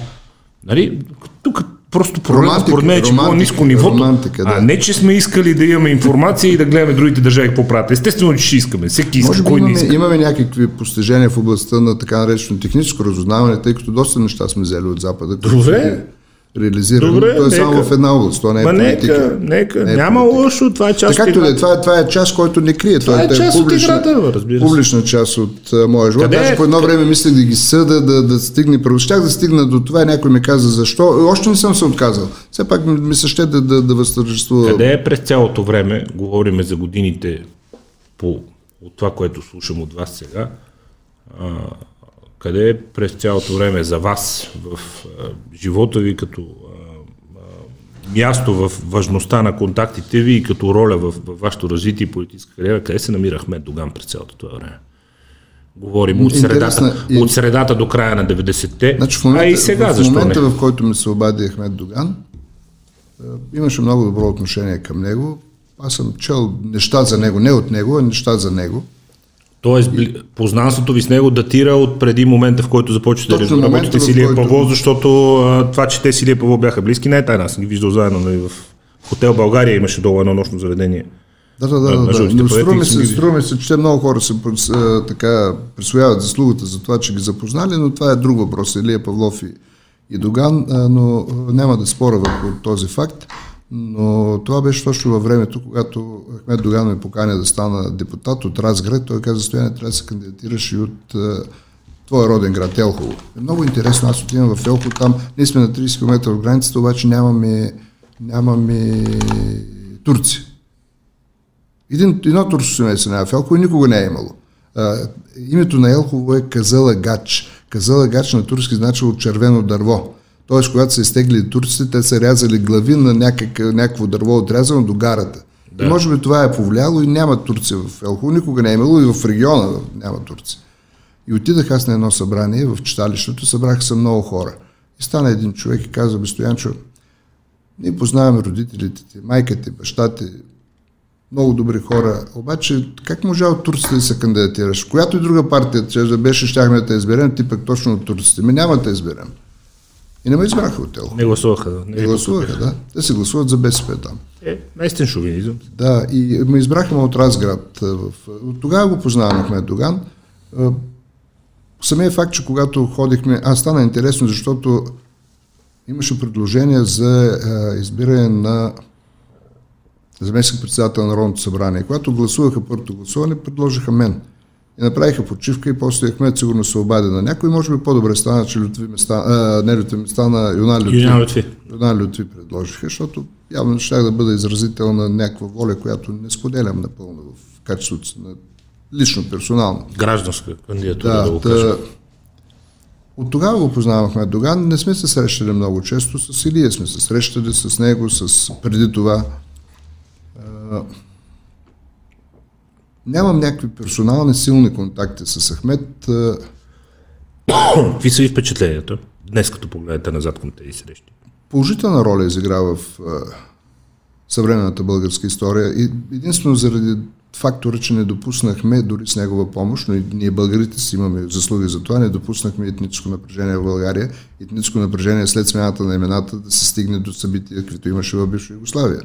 Всички, всички отчитат този факт. Нещото, което много хора казват обаче е, че влиянието на Движението за права и свободи продължава да е диспропорционално и особено на економическото не, не ви и че впечатление? Не ви Стига сме плащали за това нещо, нали? Ние Да, да, да. Това, което каза Ахмед Доган, не, не излизайте с повече от една крачка напред пред другите, защото те ще ви завиждат. Може би той има същия начин на мислене по отношение на тези неща, но понякога Така изглежда, че Той Той стигна- влиянието и значението и това, което а, успява ДПС да а, съсредоточи и да вземе, да си извоюва като, като власт и като а, политически и економически ресурси е повече от реалното и а, представителство като гласове. Именно, именно, именно, да, което не е добре. Това нещо не е добре, Доган го отчита, но той направи една огромна грешка, когато, може би за неговите хора не, когато каза, че той разпределя баницата, което беше истина. Той разпределя баницата, че тези депутати за нищо не стават, каквото каже той, това става. Много хора казват, че това е изказването, което е довело Бойко Борисов на Именно, власт. Нали? именно първото, е, аз се спомням, Кочан, когато, пролетта на 2009. спомням се, когато а, Дикме ми се оплакваше и каза, Стояне, ме представя си, а, Нихат Кабил, който беше след него министър, аз му казвам, ще уволна, той каза, ще направиш еди какво се, ще ме уволниш, да. не съм назначил тебе, господин Доган ме е назначил. Така че Нихат е министър на земеделието в тройната коалиция. Дихме беше Нехат, пред... да, но Нехат, но Нехат беше заместник министър в, по времето на Дикма. Да, да. Така че той какво ще ме направиш? Има си началник. Гледа си имам началник. така, да, ще... Е, в крайна сметка, кой е лидер на партията? Не би трябвало е, да се, да се екстраполира много а, ролята на Доган, но реалностите са такива, че той има заслуга за запазване на етническия мир в България и тази заслуга трябва да се отчете. Не трябва да бъдем, както вие казахте, хора, които постоянно да отчитаме това и се да плащаме някаква рента за, за този тип поведение на Доган, което е запазило етническия мир в България. Интересно беше друго. Вие казахте, че ще дойдем до сарайската групировка. Бога ми, аз не бях се виждал с Доган, нито пък съм го чувал по това време. После веднъж само го чух, поне 3-4 години. Изведнъж да обвинат университета, който ръководя, че е библиотекар с сарайска групировка. А Как, тръгна, как тръгна цялата тая Цялата митология? история- Защото от вашия а, тогава съкандидат и съратник от изборите 97 в Разград, генерал Атанасов, той реално е най, най, с най-голямо удоволствие и най-усърдно и упорито го повтаря това нещо, без до край да може да обясни на зрителите Да, Методи а, какво Андреев точно също се включи в това Ами, тази те история, но те беше като хванаха, та, като се пусне някаква смешка. Цялата история беше Защо? така. Заради че Четин Цветанов, заради както разбрах, заради- както разбрах по-късно, не знае, не мога да кажа дали е истина. Коя година вие ставате на университета? А, ректор ставам 2002 година. Така. И по стечение на обстоятелства, спазвайки българските закони, аз бях един от най-дългите ректори. С 16 годишен стаж имах като ректор, защото преобразувах университет от колеж в специализирано висше училище, от специализирано висше училище в университет и при всяко от тези случаи по закон имах право на два мандата. Да. И надявам се, че добро училище, висше училище направихме. А, и тогава а, се обажда по едно време а, професор Семерджиев, който беше част от университета, аз го бях привлякал. Семерджиев е син на генерал Семерджиев, който беше началник на генералния щаб и после вице-президент с а, Желю по едно време, който е един от най-подготвените хора в областта на стратегията. Атанас Семерджи. А, Атанас Семерджи беше Да, вице-президент, да, сина да, му се да, казва да, да, Цветан да, да. да. И казва, бе, а, господин ректор, има едно момче, което го изгониха от Националната служба за сигурност, Светлин Йовчев се казва, беше мой докторант, а, да го вземем тук да се довърши докторантурата. И аз, както се казва, Йовчев го взех от улицата. Той дойде в университета, направи си дисертацията, добре, успешно я защити, върна се в... Изведнъж го поканиха да оглави мисля, че Данс беше тогава или не, стана, стана а, началник на кабинета на... Не си спомням каква беше поредицата, но беше шеф на ДАНС, после а, не после, не знам кога, беше началник на кабинета на Плевнелиев, а, Плевнелиев го освободи и стана съветник на господин Борисов. Та Йовчев беше първия. Йовчев докара а, Казаков, който беше след него заместник на... на в, той вече беше шеф на ДАНС. Мисля, че го наследи като шеф на ДАНС. Да, шеф на ДАНС да. го наследи. А, Следващия след тях беше Писанчев. Проблема беше в Писанчев, който, които бяха докторанти и защитиха дисертации в а, Унибит. И те ги защитиха в тези случаи. Аз съм се пазил винаги да няма някакви нарушения. Канял съм чуждестранни натовски е, професори, които са били членове на журито, за да могат да обезпечат този тип реакция.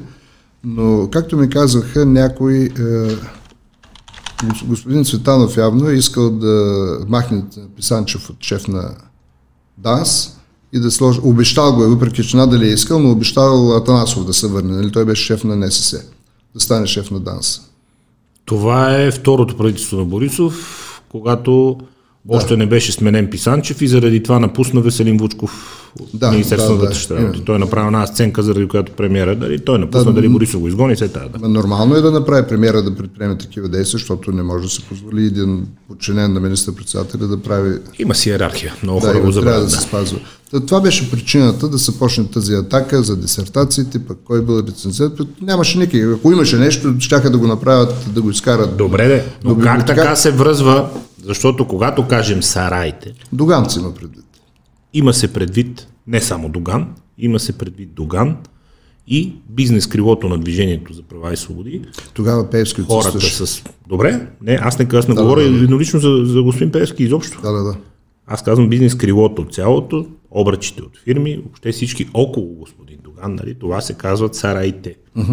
Как и по каква логика, има ли въобще логика, по Значи, която мисля, че учебното заведение се връзва с сарайче, за да Стоян говорим за Стоян сарайско Стоян библиотекарство. Денчев, който е бивш депутат от ДПС, който е приятел или там близък на Доган.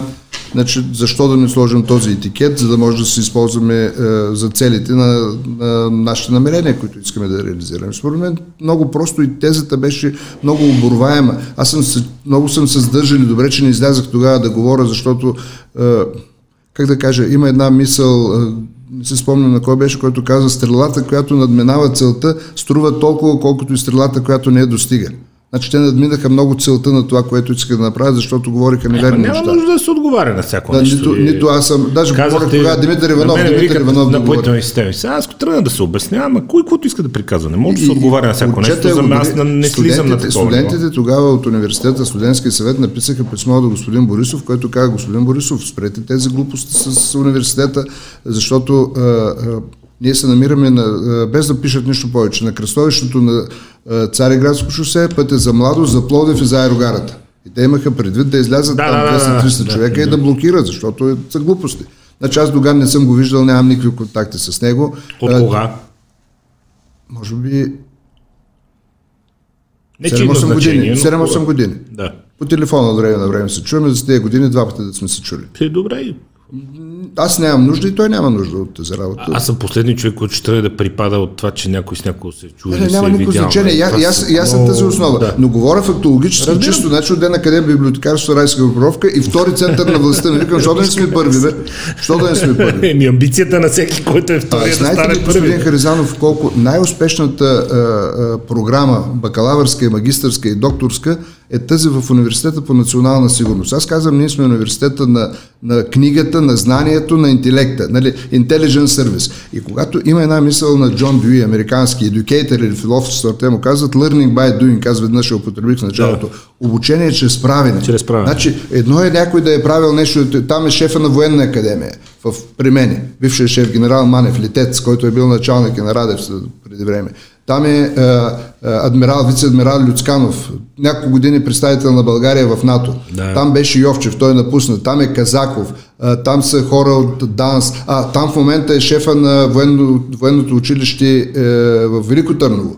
Млад човек, 50 годишен, който или 55, прекратяват му договор, защото навърша възраст, аз веднага го взех. Разбира И, се. и студентите с отворени обятия, те, те ги слушат, за тях е, е, е ако при другите Това студенти са имаме... хора от практиката, от реалния живот. Да. Не са някакви теоретици, които работят по стари учебници. Може с едно ухо да ги слушаш, нали? Те говорят това, което са правили. Именно. Именно. Оня ден привлякохме, като казвам оня ден преди месец, едно момче, което се казва Мирослав Стефанов, който е докторант сега при нас. Той е шеф на Асоциацията на белите хакери. Сутринта го гледах по някои телевизията, говори, че стана наш докторант. Викам, аз не съм специалист, искаш, иска професор, искам вие да ми бъдете ръководител. Аз работя по проблемите, но не, не толкова в дълбочина, защото вече и възрастта не ми позволява. Той каза, а вие можете да организирате моето обучение така, че да бъда добър. И, и, и с тези хора е проникнат университета, говоря само за този тип специалности, и докато при другите колеги, между прочим университета на образователния пазар е най-високо седи. Винаги съм смятал, че това е най-добрият критерий, образователния пазар.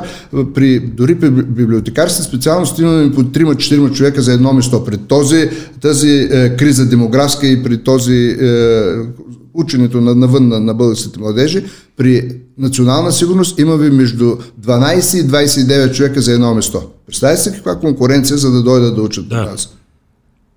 И, и, и излизат подготвени. И казват ми, има много хора от а, Унибит, които отиват да работят. Ами те си ги подбират. те Излизат на подготвени, конкурси. излизат с контакти, излизат с гръб, ако щете, излизат препоръчени от... Не, не, Защото едно е да те препоръча на системата. Това си говорихме точно за мотивацията да учиш Да, и да, за вече именно, как се реализира. да, да, да, защото да, да. Едно е да те препоръча на системата някой теоретик, колкото и да е добър, който никога не е бил част от тази система. Друго е да те поръч- препоръча на системата преподавател, който съвсем доскоро е бил част от тази система и хората там знаят, че неговата дума тежи и че могат да му вярват. И съвсем друго е вече Идват с нас, сключват договори, ГД. Боб, Именно. сключваме договори. Сега ще ви кажа една новина, която може би да е интересна, но очаква се в скоро време да се... Дали ще има машинно гласуване? Сигурно закона има машинно гласуване. Ако се спомняте предишното машинно гласуване, не можаха да намерят кой да направи е, оценка на програмите. Да. С съответствие с изискванията, за да няма, както при Мадуро, примерно. 100 човека гласуват, програмирано е 70 да... Тя фирмата, която е избрана за машините, има много общо там. Аз, да, да, най-вероятно, най-вероятно. Но да, а, Агенцията за електронно управление вече официално се обърна към нас с предложение да ни да правим оценка на софтуера. Чудесно. Още една атестация. Да, това е добре, ще има оплюване. Искам да кажа, че ще кажат, да, тия сарайската групировка ще направят така, че Бойко да спечели или нещо подобно. Да. А тук става въпрос за една академична... Тъй като се шегувам, аз ще кажа, че нямам против. академична безпристрастност, която няма нищо лошо в реализацията на а, така... А и нашите студенти по компютри са много добри, защото още от втори курс ги наемат на работа с заплати няколко пъти по-високи от професорските. Продължава ли да ви изкушава политиката? Вие сте човек, който е следите и се интересува. Но тя към момента, честно, по-скоро, честно, да. към момента по-скоро ви носи негатив, защото ви връзват към... А... Честно изкушавам от гледна точка на, на анализи, които се правя аз самия за себе си. Комуникирам примерно с вас, с хора, които са от анализаторски способности. Нямам предвид тези дежурните, които а, обикалят студията като цветарки от сутрин до вечер да, да, да дават а, казано на турския къл на българския гражданин, какво да прави, а този къл е програмиран предварително. Днес ще говориш това, утре ще говориш друго и то се чувства, когато това нещо е направено. Но от гледна точка на теорията на политиката, аз съм много изкушен да, да, да, да гледам не само теорията, но и нейната реализация. Един штрих само ще добавя, че на времето бях поканен, аз водих първата програма по политически менеджмент в Софийския университет, магистърска програма. Бяхме в една стая с Румяна Бачварова, мисля, беше кой беше там, Румяна Коларова, Таня Буруджиева. От тогава се познаваме с е, тези тогава бяха млади хора, които израснаха сега все пак. Имам. Развиха се сериозно. Политиката и нейното развитие у нас а, два въпроса имам и две теми, върху които искам да поговорим. Първо, вашето наблюдение върху целият преход в смисъл, че а, пак казвам, адреналина, ежедневните контакти, ежедневната натовареност понякога пречи на човек да погледне нещата отстрани. Няма ли сме много информация, няма ли сме много външен поглед. Исторически не е имало от кой да видиш как от комунизъм се връща капитализъм и свобода, от демократ... и свобода и демокрация, нямало е рецепта. От 2000 година нататък, като че ли много хора започнаха да говорят и да казват, абе, трябваше да е друго, че може би трябваше, по примера на Бълцерович, да направим шокова, шокова а, терапия, да изведнъж ударно всичко да приватизираме, ударно да освободим пазара, да не задържаме цени, да не помагаме на държавните предприятия, който иска да фалира, да фалира, да се маха. А, вашата оценка за прехода сега и ако от вас зависеше, какво щяхте да направите друго яче в първите години? Защото като че ли след 97 от Костов и царя нататък, нещата следват някакъв естествен и никак не лош нали, цикъл на развитие, НАТО, Европейски Ако трябва с една дума да ви отговоря, господин Харизанов, моята оценка за прехода е положителна. Аз не бих искал да се превърна в критикар, който на фона на изминалото време, без да вземе активно участие в изграждането на това време, си е пасувал, а изведнъж започва да дава оценки за нещо, което му харесва или не му харесва. Разбира се, всеки има право да направи това нещо, но във всички случаи човек, за да дава оценка на нещо, трябва да е бил пряк участник в него, в едната поддържащата страна или в противоположната страна. А такива между турки, които са се траяли и в момента чувствайки свобода в всичките измерения, започват да дават съвет, започват да дават акъл, защо не се е случило това, се е случило е какво. Разбира се, прехода, още веднъж ви казвам, за мен има положителен знак – аз се спомням времето на Иван Костов. Първите години той беше перфектен. Първите две години той направи промените. Оттам нататък вече нещата се промениха, но спомням се в периода, в който Иван Костов наистина прекрачи от едното положение в другото положение, от социализма към капитализма. Много хора, включително и аз, поддържат тезата, че прехода започва 97, а не 89. Именно. Аз съм един от тези поддържници. От друга гледна точка обаче се направиха грешки, свързани с земята тази ликвидация. Думата ликвидация е глупава, не мога да я възприема. По времето на Филип Димитров, по времето на президента Желев, когато... Поземлената реформа, връщането в реални граници. Да, връщането в реални граници. Защо не направиха така в Чехия? Просто дадаха акции на тези, които са собствениците и не си развалиха селското Идеални части, пък вие, ако искате си прете делба. Разбира се, това беше голяма грешка. Ти от землището на теки за задоволиха някакви амбиции част. на Бай Милан Дренчев или на някакви други там хора, които бяха е, бивши земеделци в една или друга степен, искаха да, да се покажат, но, но това беше голяма грешка, която попречи да, е, нашия преход да стане по-бърз. Това са едни сантиментални неща, че на дядо му синора, нали, Да, от джанката до синора, ма на... Кого го а, интересува както и това вие 50 знаете, години в по-късно? край на краища, който беше връзкар, се уреди и взе хубавото място там до, до реката, въпреки че на дядо му синора не е бил там. Ето, и- заведе трима свидетели да Да, посочат. и, там. и, и това нещо се случваше. Но това според мен е основната грешка на нашия преход. а.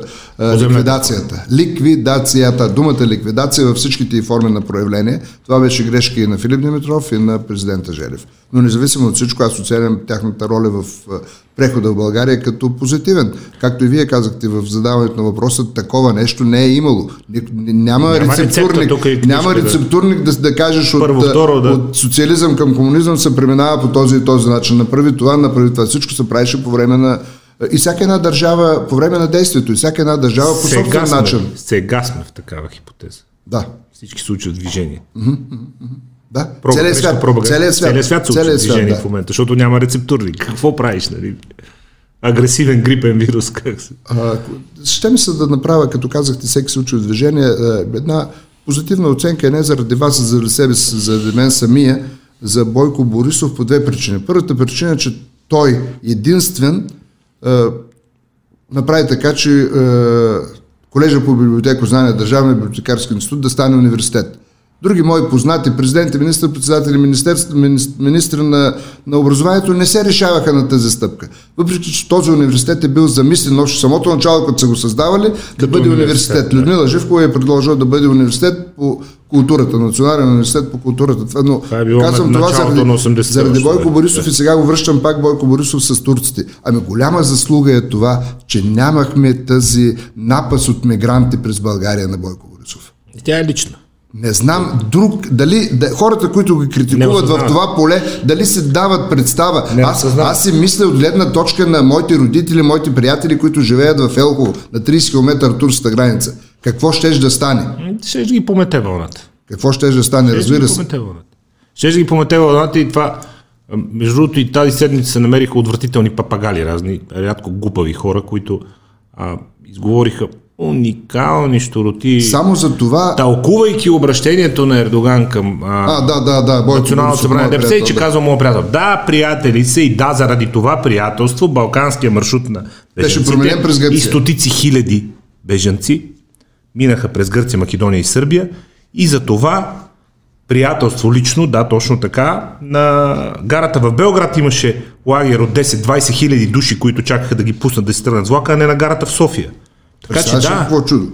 ами не, много, ето, много от тия папагали не си го представят или го знаят, но не им изнася да го говорят. Тук пак ще направя една скоба. Да говорим за Турция, за Елхово и така нататък. Преди време дядо ми, като съм бил дете, е, дядо ми Георги се казваше, на майка ми баща й, живееше в село Гранитово. Не знам дали знаеш една подробност, дали знаете една подробност. Иван Границки е роден в същото село и той носи името на селото. Примерно той е бил Иван Еди кой си, но се е прекръстил на Границки, защото все пак Гранитово, гран, гранит е нещо хубаво. Иван Границки, нека кажем, писател, издател, биш шеф на Борса социална телевизия. Да. Да, да, в момента е собственик на издателство Захари mm-hmm. Стоянов, едно успешно издателство. Та, а, на времето дядо ми ми казваше, когато бях в Министерския съвет, Стоянчо, абе, не можеш ли да направиш нещо? На времето ходихме с магаришките и волските каруци до Одрене, тук през Лесово, много по-близо и по-бързо, мисля да ходим до Ямбол. Имаше, казва, път, е, имаше грани... митница да. на времето, да направим нещо такова. Аз отидем му казвам на Беров, казвам професоре, да да направим с турците да искаме, нали ще ги приобщаваме към Европейския съюз, да имаме нов гранично пропускателен пункт на Лесово. Той казва, що се занимава с тези неща? Се остави. Ама вика, я, я питай ви като турския посланник. Тогава беше Челик, ми се казваше, Орал Челик, един висок, малко прегърбен, много интелигентен човек. И аз му се обаждам и казвам, бихте ли дошли господин посланник в Министерския съвет? Той не знае за кого моля да дойде. И казвам така и така, имам една идея, спомениха с професор Беров, дали имате желание вашата страна да направим нов пункт. Той казва, дайте ми една седмица, след което ме се обажда и казва, нашето съгласие го имат. Абе каза, моля ви се, официализирайте го, напишете едно писмо от вашия министър-председател до нашия министър-председател. Те го направиха, че имат желание при успешно развитие и така нататък да увеличим контактите. И аз тогава ме вправя, вкарах Министерския съвет, протоколно решение номер 19, годината не се спомням, с което взе, се взе решение за създаване на граничен пункт Лесово Хамзабили. Нещо уникално, започна да се строи по времето на първа копка правиха по времето на Паскалев, когато беше министър и този и Георги Първанов президент. Тогава никой не се сети за мен, че идеята... Паскалев е, нека кажем, министър на регионалното развитие в е, правителството на Станишев 2005-2009. Да, да, да. Започна тогава строителството, първа копка, никой не се сети за мен. Аз отидах кмета на Елхо, Атанас Чунчев се каже, че той е почина България. Тогава беше Гагузов, Паскалев, дали не беше преди това? Не, не, Паскалев беше, защото се сещам, че Паскалев беше, значи може да е било по-рано. Значи, Може по-рано да е било. да, Паскалев беше на първата копка, нещо, да. аз отидах там като гост. Почти също се получи, когато, откриваха, когато ще се открива пункта. Никой не се обърна към мен, но аз направих нещо. Петю Блъсков, мисля, че беше главен редактор на Монитор. Говорих с него и написах цяла страница, цялата история. Това е в деня, в който откриваха граничния пункт. Този вестник излезе. Той беше тогава национален всекидневник. Аз бях в Турция и от българска страна беше царя и още някои там откриваха граничен пункт. Аз влезах с Ердоган от Турция. Ердоган знаеше, че аз съм инициатор на Да. тези неща. И открихме пункта и след време е, в Елхово заради това нещо ме направиха почтен граждан на Елхово и получих предложение, направиха ме почтен граждан на Одрен. Тъй като предишният кмет на Одрен, сега- а сегашният е, беше главен секретар. Ердоган беше президент тогава. Не, Ердоган не е министър-председател. Министър-председател. Министър-председател. Той откри граничния пункт а, и е, направиха му почтен граждан на Одрин и се оказа, че съм единственият българин, който е почтен граждан на турски град. Няма друг българин, който да е почтен граждан. Много тържествена церемония беше. Е, Връчването имаше около 1000 човека. Едновременно ме направиха 2016 година, мисля, че беше, с е, е, шефа на Турския комитет за културно наследство един гръцки художник. И за мен е гордост това нещо. Аз съм има отворени врати имам. Не ползвам никакви облаги от това ми нещо, но поддържам много добри контакти с хората в Одрен и се чувствам като... Одрин има голям университет, то освен всичко друго е Да, Тракийския университет да. имат около 40 000 студенти. Има много българи, които ходят на пазар там, много. И даже кмета на Одрен предишния ми каже, състояние, откакто открихме пункта, има 60, а, 60% повишение на стоковоборота. В, Защото и от вашия район хората са Да, да, защото ходят всички хора там ходят да пазаруват. Не само от това, капитан Андреева, от Бургас. Одрин, Одрин, особено лятото, вие сигурно знаете, защото аз много обичам да пътувам, си сигурен, че вие също, но Одрин, особено лятото е много цени. Аз лятото много минавам от там, защото а, като се заформят и ранната есен най-вече, опашките на граничния пункт на КП коле капитана опашките с гастарбайдер, аз минавам през Одрин, влизам през Гърция Да, да, там става. и си минавам покрай. И става много бързо. Хващам намалението, защото става много бързо с европейския паспорт през Гърция двата пункта и си влизам през Ширенград от, а, от, От гръцката граница. от към Мезек. Капитан да. Петко да, да, да. Това са нещата свързани с текущата политическа обстановка в България и оценката ми Те, за нека кажем за текущата. Как вие виждате текущата политическа обстановка? Защото а, много хора казват, Много сложно. държавата е пленена, а, държавата се управлява от а, дълбоката държава, държавата се управлява от задколисие, в което основна част е да, да, Зарайско-библиотекарската групировка. Да, на- напоследък, напоследък господин Османов Тай продължава да говори някакви Какво говори Омбудсман Октай отдавна, няма никакво значение за каквото и да аз било. щях да- Аз чуя този човек от това. 20 години не е в политиката, само глупости говори, те го канят и канят и канят. си, знаете ли, е, е, е, надали някой се щеше да знае името на някой си господин Чапман, който е, е убит Джон Ленън. Значи някой иска да се докосне, да удариш един шамар на един известен човек, за да станеш и ти известен. Така разбирам ролята на господин Октай. Той плюи примерно. Аз не говоря за себе си. Доган, за да стане известен, той, че плюи Доган. Много известен, няма що. А, пленената държава, не свободна държава, държава, за която се опитват да внушат, че има задколисно управление, това е единия поглед. Другия поглед е, че а, държавата следва своите естествени темпове на развитие. Разбира се, винаги може да е по-добре, но е ясно, че може и да е много по-зле. Правителство, което има афинитет към това да строи към това да оставя нещо след себе си, към това да показва, и то беше слоган на ГЕРБ в една от кампаниите, видими резултати. Простичко, семпо, не натоварено с тежки политически послания и с тежка политологична и теоретична мисъл, простичко и семпо, но видими резултати и на много хора това продължава да им харесва. Ами явно това са повечето от хората, тъй като изборите показват тези резултати. Ако беше друго... Е, казват, стига сте ни говори и копешки приказки, Бойко идва, обещава и ни го прави. Да, ако За нас беше това е друго, окей. ако беше друго, ако беше първата теза, която изказахте на противниците, то тогава народа ще да гласува за тях. А явно, че народа не гласува за тях. Може би на Кантар сега дават а, а, социологическите Никакъв проучвания. кантар няма, защото ГЕРБ и е, БСП ще вземат много над половината депутати в следващ парламент, когато и да се избори. Знаете ли, на мен ми се иска системните партии да образуват правителство. Тоест, както в Германия стана. Широка коалиция. Много маргинали, нищо няма да стане. Ако, ако стане, ако стане, е, е, не, те, Звучи логично. да, те представляват различни слоеве от населението, но в край на краища, като ги одобрява населението, да ги избере. Но ако им стигне ума в главата на големите партии, така както в Германия им стигна, да се обединят и да има постъпателно, позитивно развитие на държавата, защо не? Нека и ДПС да се включи към тази систематична конструкция, според мен. Мисля си, че е възможно да стане нещо такова. Много хора Мисля, казват, че е възможно. че много хора казват, че няма още. Аз също съм по-скоро привърженик. Аз не съм човек, който автоматично ще отрече широката коалиция. разбира заради идеологически причини. Защото включително и заради това, че има министерства, които по същността си са левичарски. На Социална. да, социалната политика. То, то е левичарско по същността си. Абе, да, да направя една скоба. Нека Какво да изкажа, нека да е изкажа моята то висока оценка за това, мен е момиче, неудобно. за това момиче Сачева. Много е Пеница харесва. Сачева ли? Много е добра. А, аз също. Много е добра. нея, тя е страхотна. Тя се открои сама, успя да се, да се наложи. Но факта, че десен човек, особено Деница, която е била десебар, нали, тъмно синя, Да, така да, наречена, е поставен на, в функция, в която трябва да раздава едни пари събрани от данъци. Но... Това дец вика по-добре да е социалист министъра. Окей, да, да, да. В този смисъл нашата теза е права.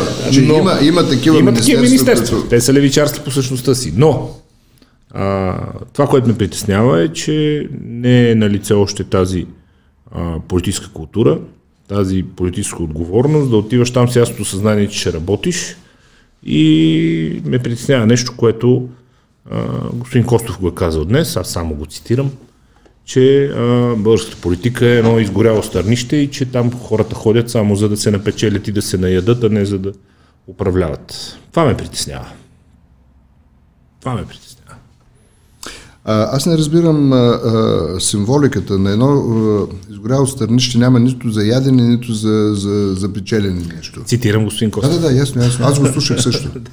Аз го слушах сутринта по една от програмите по Българска национална телевизия. Даже после си говорих с него, обадих му се, казах му някои тези, които на мен ми харесват, които на него му харесват нещо, което не ми харесва. И той беше откровен и честен в това, което говорихме. А, но а, първото е да изходим от тезата, че всяка една политическа партия в дефиницията на партията е записано това, че трябва да се стреми към власт. Реализация на власт. Да, Това е част от... Дори тук цитирам Абсолютно. Карадая. абсолютно. Той За мен в отиваме на избори, за да стоим после в опозиция, Няма шизофренно послание. да. Това е глупост. Това е глупост. Има хора, които я говорят. Да. Та по тази причина, по тази причина е, не мога да се представя, че е, политиката е стърнище. Да, даже дори се отива по-нататък, говори се, че там отиват некадърниците, защото не могат да се реализират другаде. И то обобщават не само за България, въобще по принцип Генерализира се за да. света, да. Генерализира се, което не е правилно. Ами, Според мен, според мен а, а, Борисов е успешен премьер, прави много грешки, но в този момент а, а, всеки в света прави грешки. Всеки. Всеки, който е начало на изпълнителната власт. Във всяка една държава. Няма държави, които да са се решили проблемите, свързани с COVID, свързани с развитието на економиката. Ако ние успеем да излезем в, с наш собствен режим, казва, трябва да се следва определени протоколи. Ами, ето вижте протокола в Германия. От всякъде затворено и, и има наплив на нови, нови болни. Нови, увеличават се смъртните случаи. И те цяла есен стояха с доста по-големи рестрикции от нас и ги удари трета вълна, заради която сега се заключат абсолютно всичко. Да, говоря се за Италия по същия начин. Аз мисля, че нашия, нашия, Франция, път, е, нашия път е уникален. От една страна се дава възможности за е, така леко... Що годен нормален Да, социален нормален живот и социален. Икономически. дайде, не е нормален, но на фона на останалите. Що годен Да, що нормален. годе, да. Докато е, и може би защо да не се окаже този път да бъде български уникален и той да бъде най-добрия. Кое, кое да не попречи ние да бъдем най-добрите? Никой не може да не попречи. Меки мерки, Да, с е, нисък. Просто спазване, на, спазване нисък. на, на тези относителни рестрикции. Спазване. Това зависи от населението. Ние не сме свикнали да ги спазваме, но все пак би трябвало да ги спазваме, за да се получи нещо.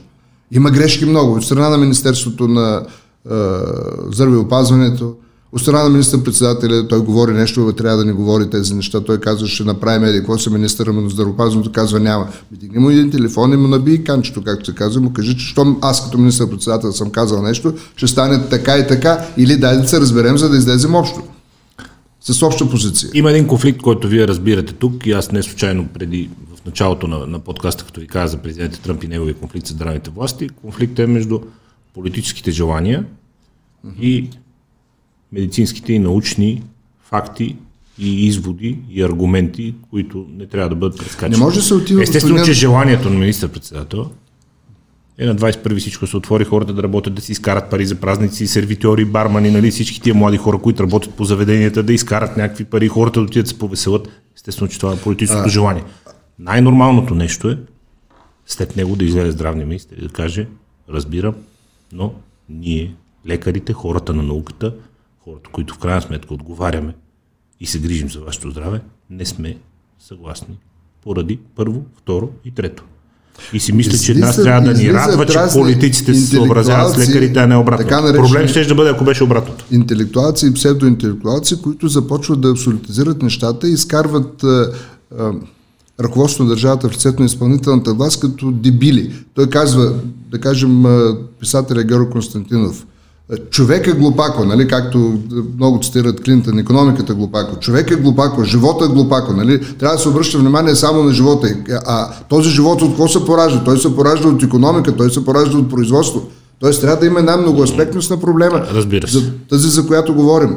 Министър-председателят защитава общата теза, свързана с развитието на нацията, давайки приоритет на или други е, цели, които Разбира той си е поставил, а от друга страна, както вие казахте, да има някой, който да удря спирачките тогава, когато е необходимо и то в обяснителен режим, така че да го разбере и министър-председателя, и обикновеният човек, който е на улицата. С, с солидни аргументи, спокойно да се обясни на хората, защо още е рано да се отвори.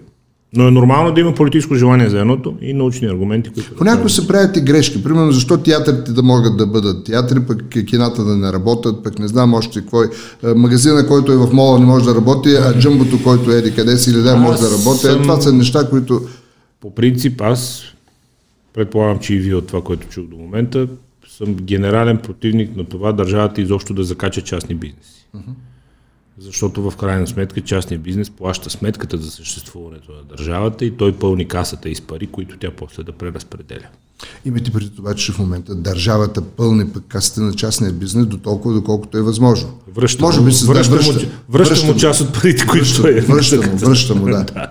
Връща. връща му под формата на помощ част Може би тук имаше грешки с забавения, с а, Аз не бих пипал частен бизнес, бих насочил фокуса към училища, детски градини и държавни учреждения, най-малкото, защото държавното учреждение, общинските учреждения, там където стават опашки, бутаници и така нататък, а те и да затворят, чиновник ще си получи заплатата на края на месеца и Сега тук идва, никой не губи. въпроса с вакцината. Също трябва да се води такава политика, която да е свързана с успешна вакцинация. За На хората трябва да им стане ясно, че локдауна няма смисъл, ако няма вакцинация и че той има смисъл единствено, ако след това всички отидат да се вакцинират, защото в противен случай ние не можем да стоим още 60-70 години затворени по къщите си и да не работят да бизнесите и, и училищата ми края е вакцинация. Да, друг, друг изход нямаме в момента или някакво лекарство, което да, да убива този вирус, ако не е вакцинацията. Според вас какво се случи на пролет? Как виждате развитието на държавата тук нататък? Вие казахте за какво сте, но какво всъщност се случи според вас?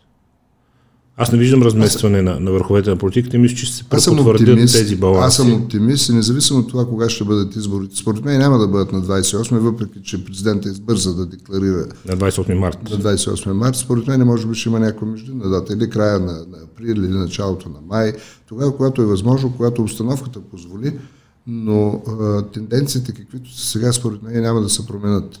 Една от двете партии, най-вероятно ГЕРБ или БСП, би била първа политическа сила, а оттам вече мъдростта на техните лидери ще покаже как и по какъв начин ще се управлява България. Не, не, не мисля, че ще има изненади, политически изненади, в такъв аспект, в какъвто се очакваше. Примерно Слави Трифонов да бъде първа или втора политическа сила или... Към днешна дата. Да, България, не, да, не виждам да. такива предпоставки. Аз а, така някакси седи, ми става смешно, когато някои малки политически партии казват, ние сме готови да управляваме, ще управляваме, ще управляваш. Ако Бъдете си готови. Да. ако някой те покани, ако Но някой аз те съм покани, готов да стана на, Ако на, на, народ- на Ролан Гарос шампион, съм готов да стана веднага, ама никой народ- няма желание да падне от мен. ако народа не те избере, не става. Не те избере, Това са такива лафове за поддържане на самочувствието. А, Аз мразя политическите номади.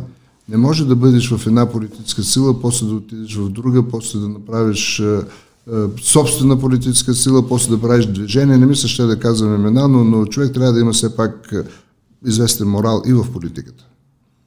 Много хора ще кажат обаче, не сте прав, професор Денчев, защото я вижте Чърчил, той седем пъти е бил депутат от пет различни партии, като по два пъти е бил от а, противоположните Е, две най-големи от левите в. Великобритания, Да, от както от Съединените щати. И прескачането има повече символичен характер, свързано с моментното състояние. да, и реално изпълнение на властови позиции, а не толкова по идеологически причини. Не, тук, при нас, тук специално е смешно. Не, Тук е смешно, няма да, не може, не може да правим такива Чърчил просто твърде много е вярвал в себе си и който му предложи и му даде място, нали? Той отива и се кандидатира, но той, той си е, го прави заради себе си, защото не го интересува да партията, която го предлага. А, Европейски съюз?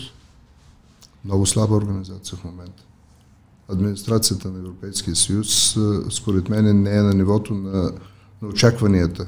Не само на българските очаквания. Ние сме едни от последните, които влезахме в Европейския съюз, но е слабо по отношение на реализацията на самите е, европейски програми. Спомнете се този банален гаден случай, който е, въобще не е показателен от гледна точка на е, личните ангажименти на хора, които прокламират една политика, а после се събират в гей клубове и се правят там разни неща. И е, това, че ги обвинява този унгарски депутат, не се спомням името, защото няма и да го запомня никога, е, който е върл противник на, тези, на тази свобода, а същевременно а, участва в а, такъв тип сбирки. И забележете, те го наказват не за това, че, че участва в такъв сбирки, тип сбирки от морални съображения, а от това, че белгийската полиция забранява да се събират повече от тези колко са човека. Но това е цялата върхушка на, на Европейския съюз, според мен, действа по този начин. Йозеф Сайер. Тези, е, тези е, 700 и повече депутати, Споделяте ли тезата, че това, че администрацията на Брюксел и на Централното управление на Европейския съюз, комисия, съвет, съвет на Европа, това, че са бавни и бавно взимат решения, често дразни, но от друга страна се взимат устойчиви решения след дълги разисквания, след сериозен дебат, след всеобщ консенсус. Не, не, аз Тези съм- решения са устойчиви и издържат на предизвикателствата на времето. Не съм, не съм съгласен с тезата, че решенията им са бавни. Напротив, напоследък, през последната година, свързано с коронавируса, те вземат много бързи решения. Бързи решения, които обаче са с доста изключения. Нали, казваме за зелена енергия, за зеления пакт, но това е същевременно, същевременно а, Полша никога не може да излезе от тази, това си състояние, пък и, ни, и на нас ще не бъде трудно, тъй А като защо да излиза? основната енергетика е свързана с Германците въглищната. самоубиха енергийната система с Именно. затварянето на АЕЦовете. Защо да излизаме? Откъде на къде да излизаме? Ето, е, е, това е реалността в Европейския съюз. Никога Европейския съюз, ако, бъдем, ако не бъдем а, обща държавна структура, не може да имаме европейска армия. Защото няма как да има командване на такава армия. Само се говори за въоръжение има и сили на съпротива от страна на Съединените Американски щати. Знаете, също, вътре в също, рамките също. на НАТО, те искат така да си остане, те да са силната фигура в НАТО и много малки И държави, не бюджетите да дават и Европа. 2% от брутния вътрешен продукт, който да отива за въоръжаване, главно от Съединените щати. Връща ли се ролята на националната държава? Защото ако Европейски съюз беше по-силен, значението на националните държави в някаква степен ще да, щеше да се загуби. Но сега мен има, се... има, е, е, има една тенденция за повишаване ролята на националната държава, но все пак сме в положение на баланс. Значи Европейски съюз, ние, не може да станем като Съединените щати в момента, но не може да се върнем и в предишната ситуация, в която бяхме. Верно, част от суверенитета на държавите и участници в Европейския съюз се губи по различни причини. Жертва се суверенитет. Наднационално законодателство, наднационални съдилища, наднационални органи. Разбира се, че жертва се суверенитет. Самия акт на членство е жертва на суверенитет. Да, но същевременно, същевременно, още веднъж повтарям, има баланс между ползи и ползи и загуби. Повече в е, посоката на ползите съществуват на Европейския съюз. Въпреки бюрокрацията, въпреки кривите краставици и така нататък, и така нататък. Да не говорим за тези регулации, които са глупави. Продължавате да имате афинитет към дипломацията. В каква степен е способна държава член на Европейския съюз да води самостоятелна дипломация, която да й носи ползи? Защото, а, ето казват хората, отношението на Европа към Афганистан е еди какво си. Отношението на Европа към Иран е еди какво си. Отношението на Европа Към Израел. Израел е еди какво Да, си. да, да. Но а, една от големите критики към Европейския съюз последните години е, че отсъства от световната дипломатическа карта, че решенията за съдбините на света се взимат между САЩ, Китай и Русия. Европейския съюз не е активен. А, Дори европейските държави не са активни пред- по-отделно. Франция да, и Германия. Предишният така наречен външен министр на Европейския съюз, госпожа Могирини, отсъстваше изобщо от всички кризи в Близки изток, от конфликта в Сирия, от това, което се случи в Либия след това. А Европейския съюз го нямаше. Не знам, и сега Европейския съюз като че ли има слабости, свързани с И хората ще общата- кажат, ами то при положение, че целият Европейски съюз е слаб. Ние пак къде сме тръгнали България тук да правим дипломация? Такова, знаете, комплекса на малката държава. Трябва, трябва да имаме и, е, и собствена дипломация и обща дипломация. Между прочим, когато говорим за обща дипломация, аз се сещам за е, преговори, които се водят за Брекзит. Ами в край на краища всичко сме се разбрали и са останали проблемите на е, френските рибари, които искат да ловуват в е, Ламанша. Да, те пък казаха, че ще изкарат военни кораби да им пазят Да, рибата. и, и този проблем е пречка за всички останали пр- проблеми, по които сме се разбрали. Значи не може една държава да наложи нейните приоритети за сметка на всички останали 26 държави. Пълен абсурд, но става.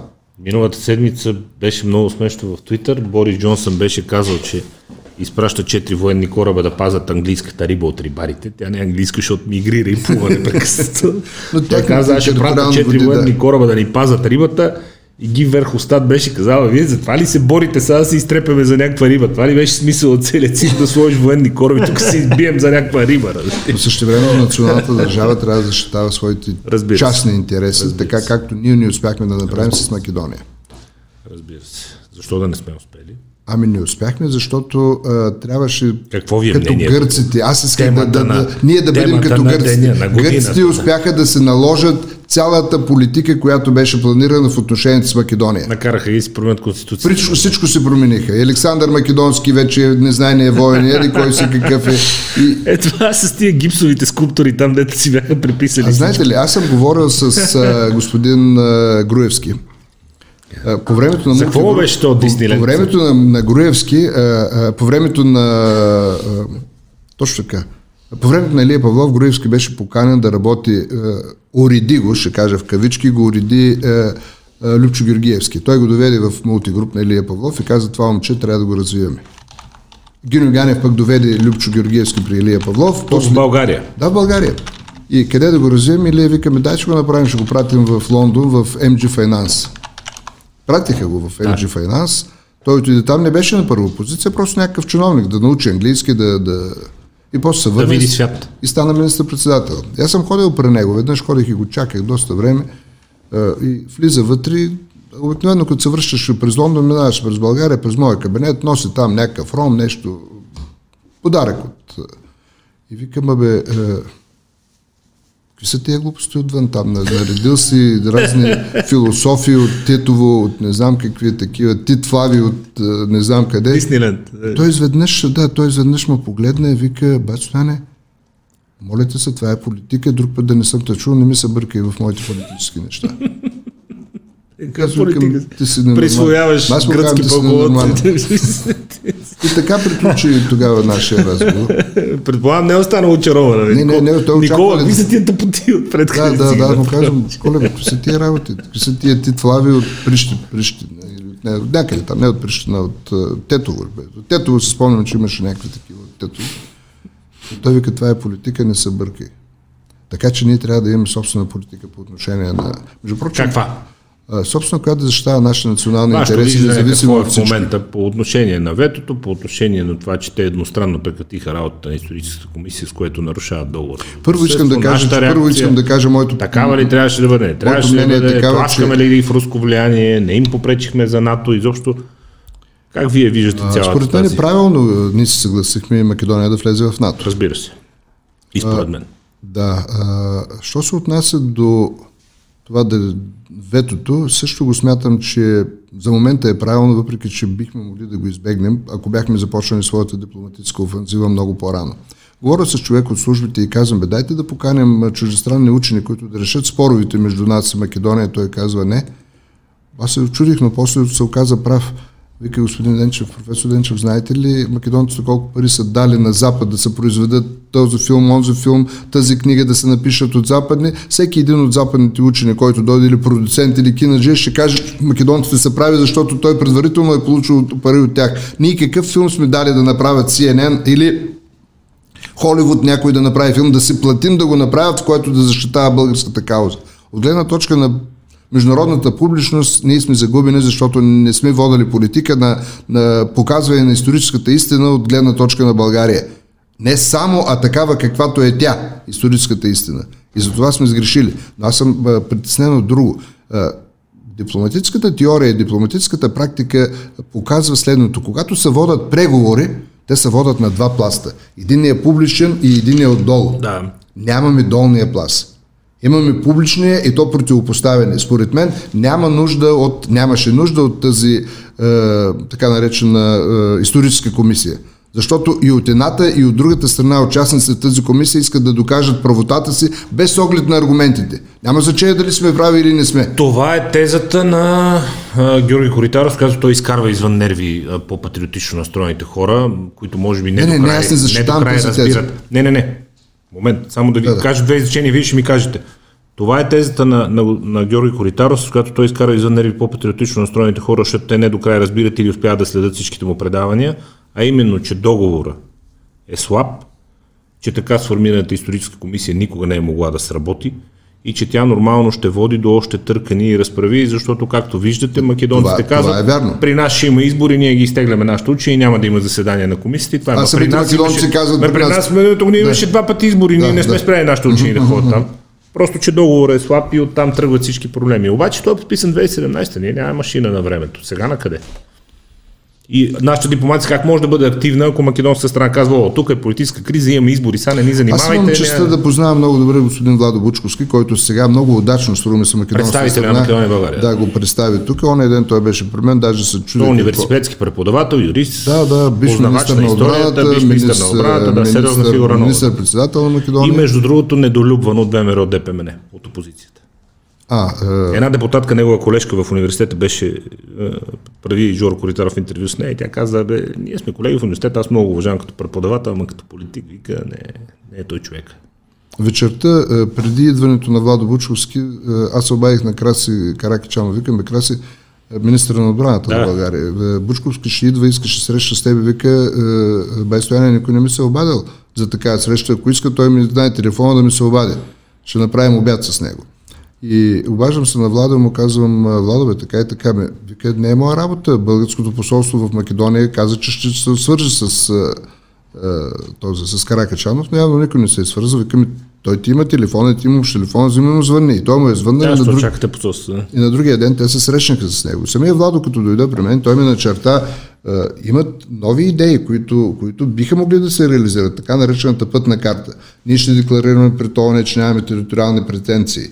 Ще, а, ще декларираме, ще напишем, а, че, нямаме, а, че ще изпълняваме българската конституция в частта и че няма мълцинства. Тоест разбира няма да настояваме. Ще направим това, ще направим това. Защо вашите хора не ни дадат пет стъпки. Първо, второ, трето, четвърто, пето и ние да кажем на кое може да се съгласим, а за другите, примерно от пета кладат, ние на четири се съгласим, а за другото едно ще спорим, ще видим какво ще стане.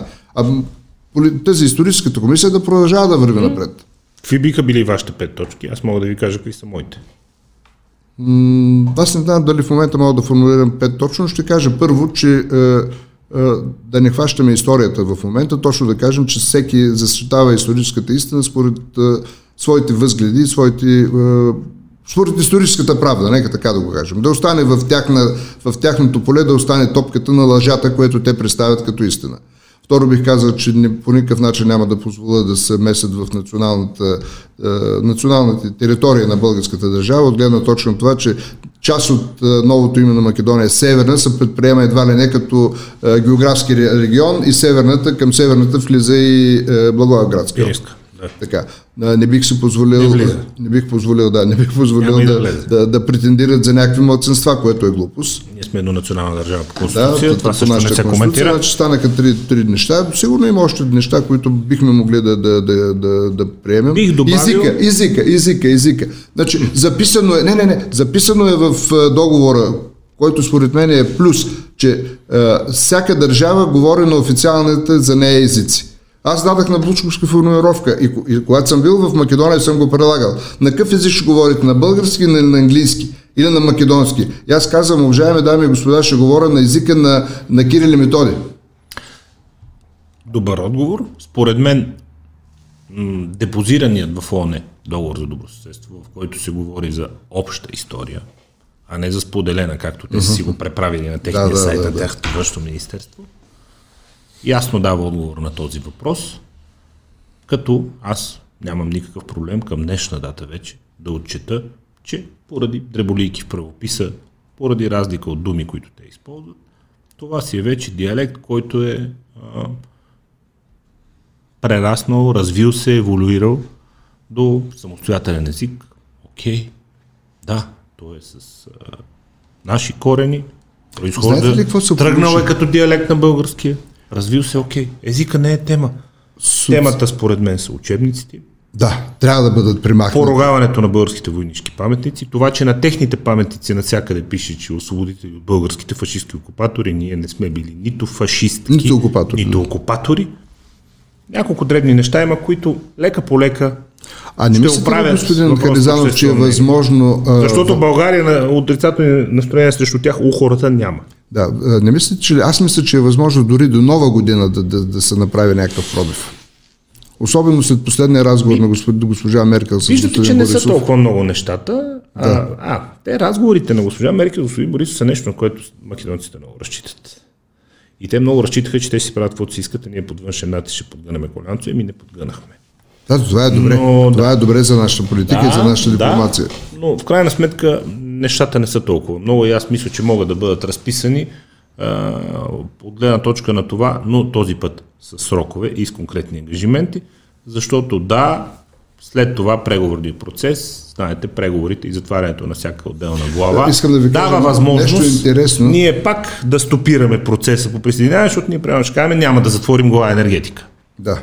И това спира процес по присъединяване. Нещо, Тоест ние във всеки нещо момент интересно можем да ви кажа, да което за вашите зрители ще е интересно. Преди няколко месеца някъде пролетта беше заседание на е, Социалния съвет на Европа в българския парламент. Аз бях поканил на това заседание. Имаше участници от Македония. Владо Бучковски беше, имаше политици други, имаше и шефа на техните профсъюзи. Забравихме името, тази някакъв Дарко беше. Говореше се на английски и на български. Добре, но този Дарко не знае български. И започна да говори на английски, а много хора от цяла Европа, е, Франция, Германия, високопоставени личности, там с европейски е, и длъжности и заплати. И преводачките ни превеждат. И, и никой нищо не може да направи. Някак се седи, беше Вигенин и още дойде и тази Цвета Караянчева, но остана Да. Вигенин и, и не могат да, да предприемат нищо, преводачи не превеждат, у нея го сочат ушите си и аз е, говоря по микрофона и казвам какво стана. И една от преводачите казва, на нас не е забранено да превеждаме на такъв език от македонски, защото няма такъв език. От македонски на английски. Ще, ще ги уволнат, примерно. Ако, ако... И, и, и какво, знаеш ли как... Той си е как- български. Кажи, как той е български, бе, момиче. как, как постъпи. И аз казвам на този, да викам му, друже, на този Дарко, Да. а, ти на какъв английски знаеш ли? Това пред всички, но аз публично го казвам. Той седи на 5 метра от мен. Английски знаеш ли? И той казва, не бе, не знам английския. Ами викаме сега, я ти говори по-бавно на езика на Кирил и Методи и аз се превърнах в ролята на проведач от, Да. от македонски, техния македонски, аз превеждах на всичките на английски. И просто трябваше да излезе от Ето, ситуацията. то, за да не го обидите, лесно може да кажете на продавачите, той говори на български. Не се...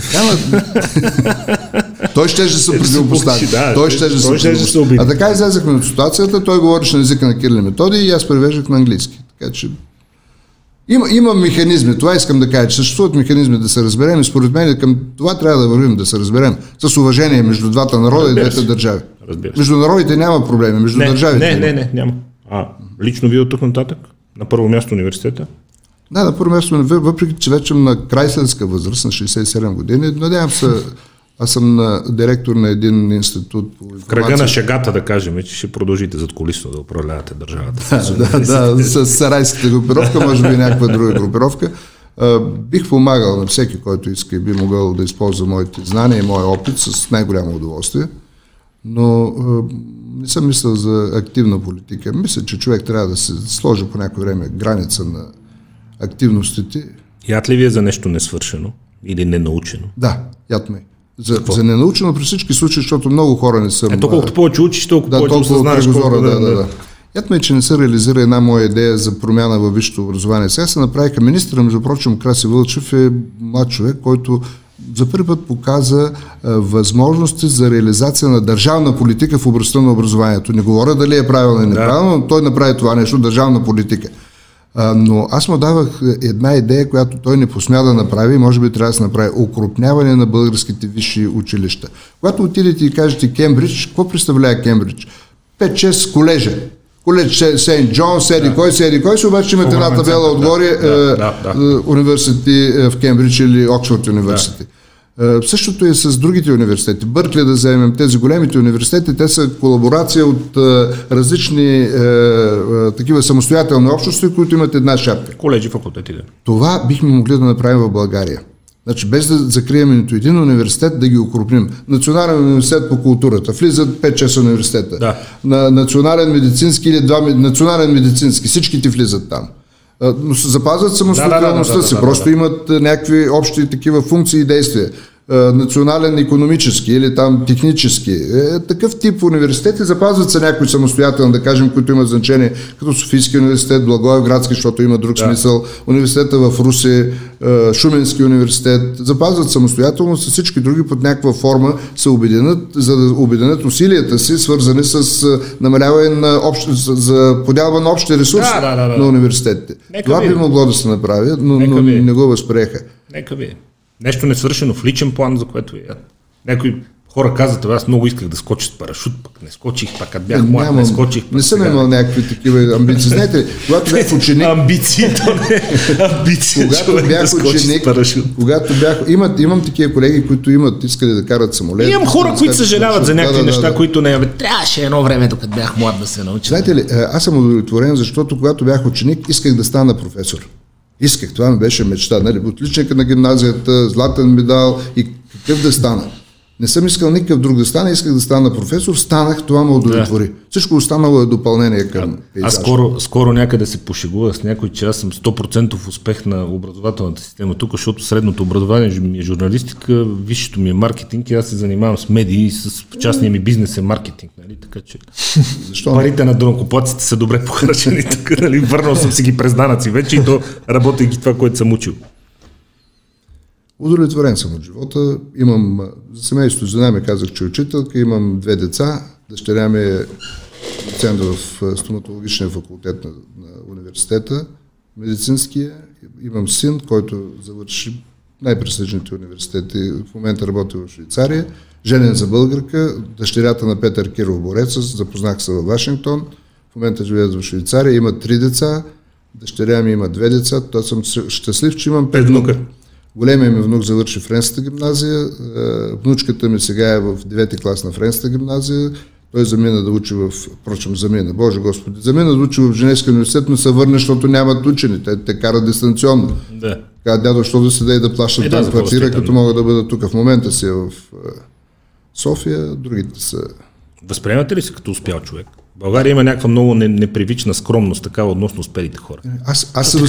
Ами не, аз не, че съм успял. Те му викат, ама вие сте богати. Той, ами аз не, че съм богат. Аз на приятели съм богат. То не, че съм богат. Не, че съм успял. Не, че... Някаква много странна значи, скромност. Аз... А в Штатите, знаете, точно обратно. Да, аз по същия Ей, начин. Мен. Това съм го възприел. Сутринта ходих в един колега. Вкъщи и казвам, бре, днеска е Игнажден, знаеш ли бе, Петре? Той вика, да, и какво? Ами имаш късмет, че ти да, дойдох на гости. Влезе, да. имаш ти късмет, аз му казвам, имаш късмет, че аз ти дойдох на гости днес.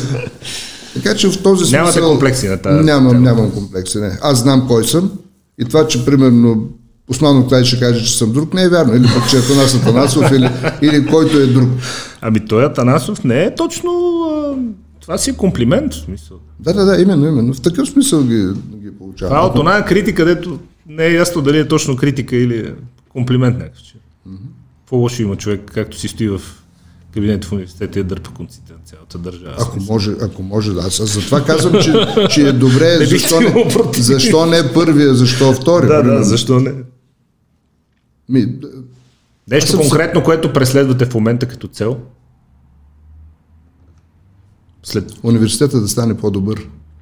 В момента е оазис на българското образование.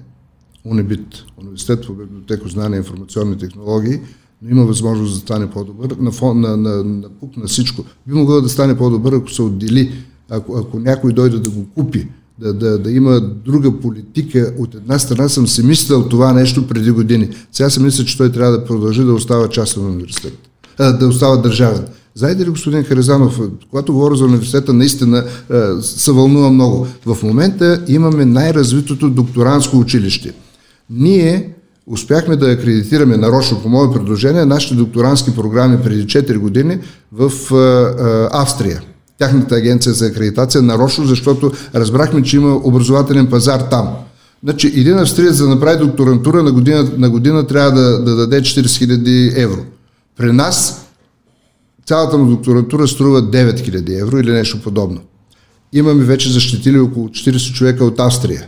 Имаме, е, може би, 15 немци имаме, е, да не говоря за Косово, почти целият стеблищен мина през университета, да. министри, шефа на Националната банка. Защо аз да не правя нашите шефове на служби доктори, ако те заслужават да правят чужденците? Нека. Е, турци имаме, е, доктори защитили, македонци, това е въпрос на влияние, сърби, те искат да вземат европейска диплома и, и то защитена с много е, качествено образование, като аз привличам и техни да. преподаватели. Това е от една страна пазар на университета. Спомням се преди години, дойдоха тук 60 нигерийци да искат да станат, да учат медицина. И нашите ги върнаха, защото службите за сигурност казали, че може да има терористи, не знам какво не знам що е така. А те дават много пари за, за учене. Да. След една седмица те същите се записаха в Лондон. Лондон, Англия, европейска държава, а ние не ги приехме поради някакви такива съображения. Да Изпуснахме... Да не успеете да развиете нещата. Надявам се, надявам се. Много съм а, така оптимист в това отношение, тъй като продължаваме да работим много добре, дори и в тази среда. И това ме вдъхновява, това ме дава сили да... Искрено ви пожелавам успех. Благодаря. И да си захраните енергията и за напред. Дай всичко, което правите. Благодаря. Радвам се много. Желая успех. Всичко добро и до скоро. Подкаста.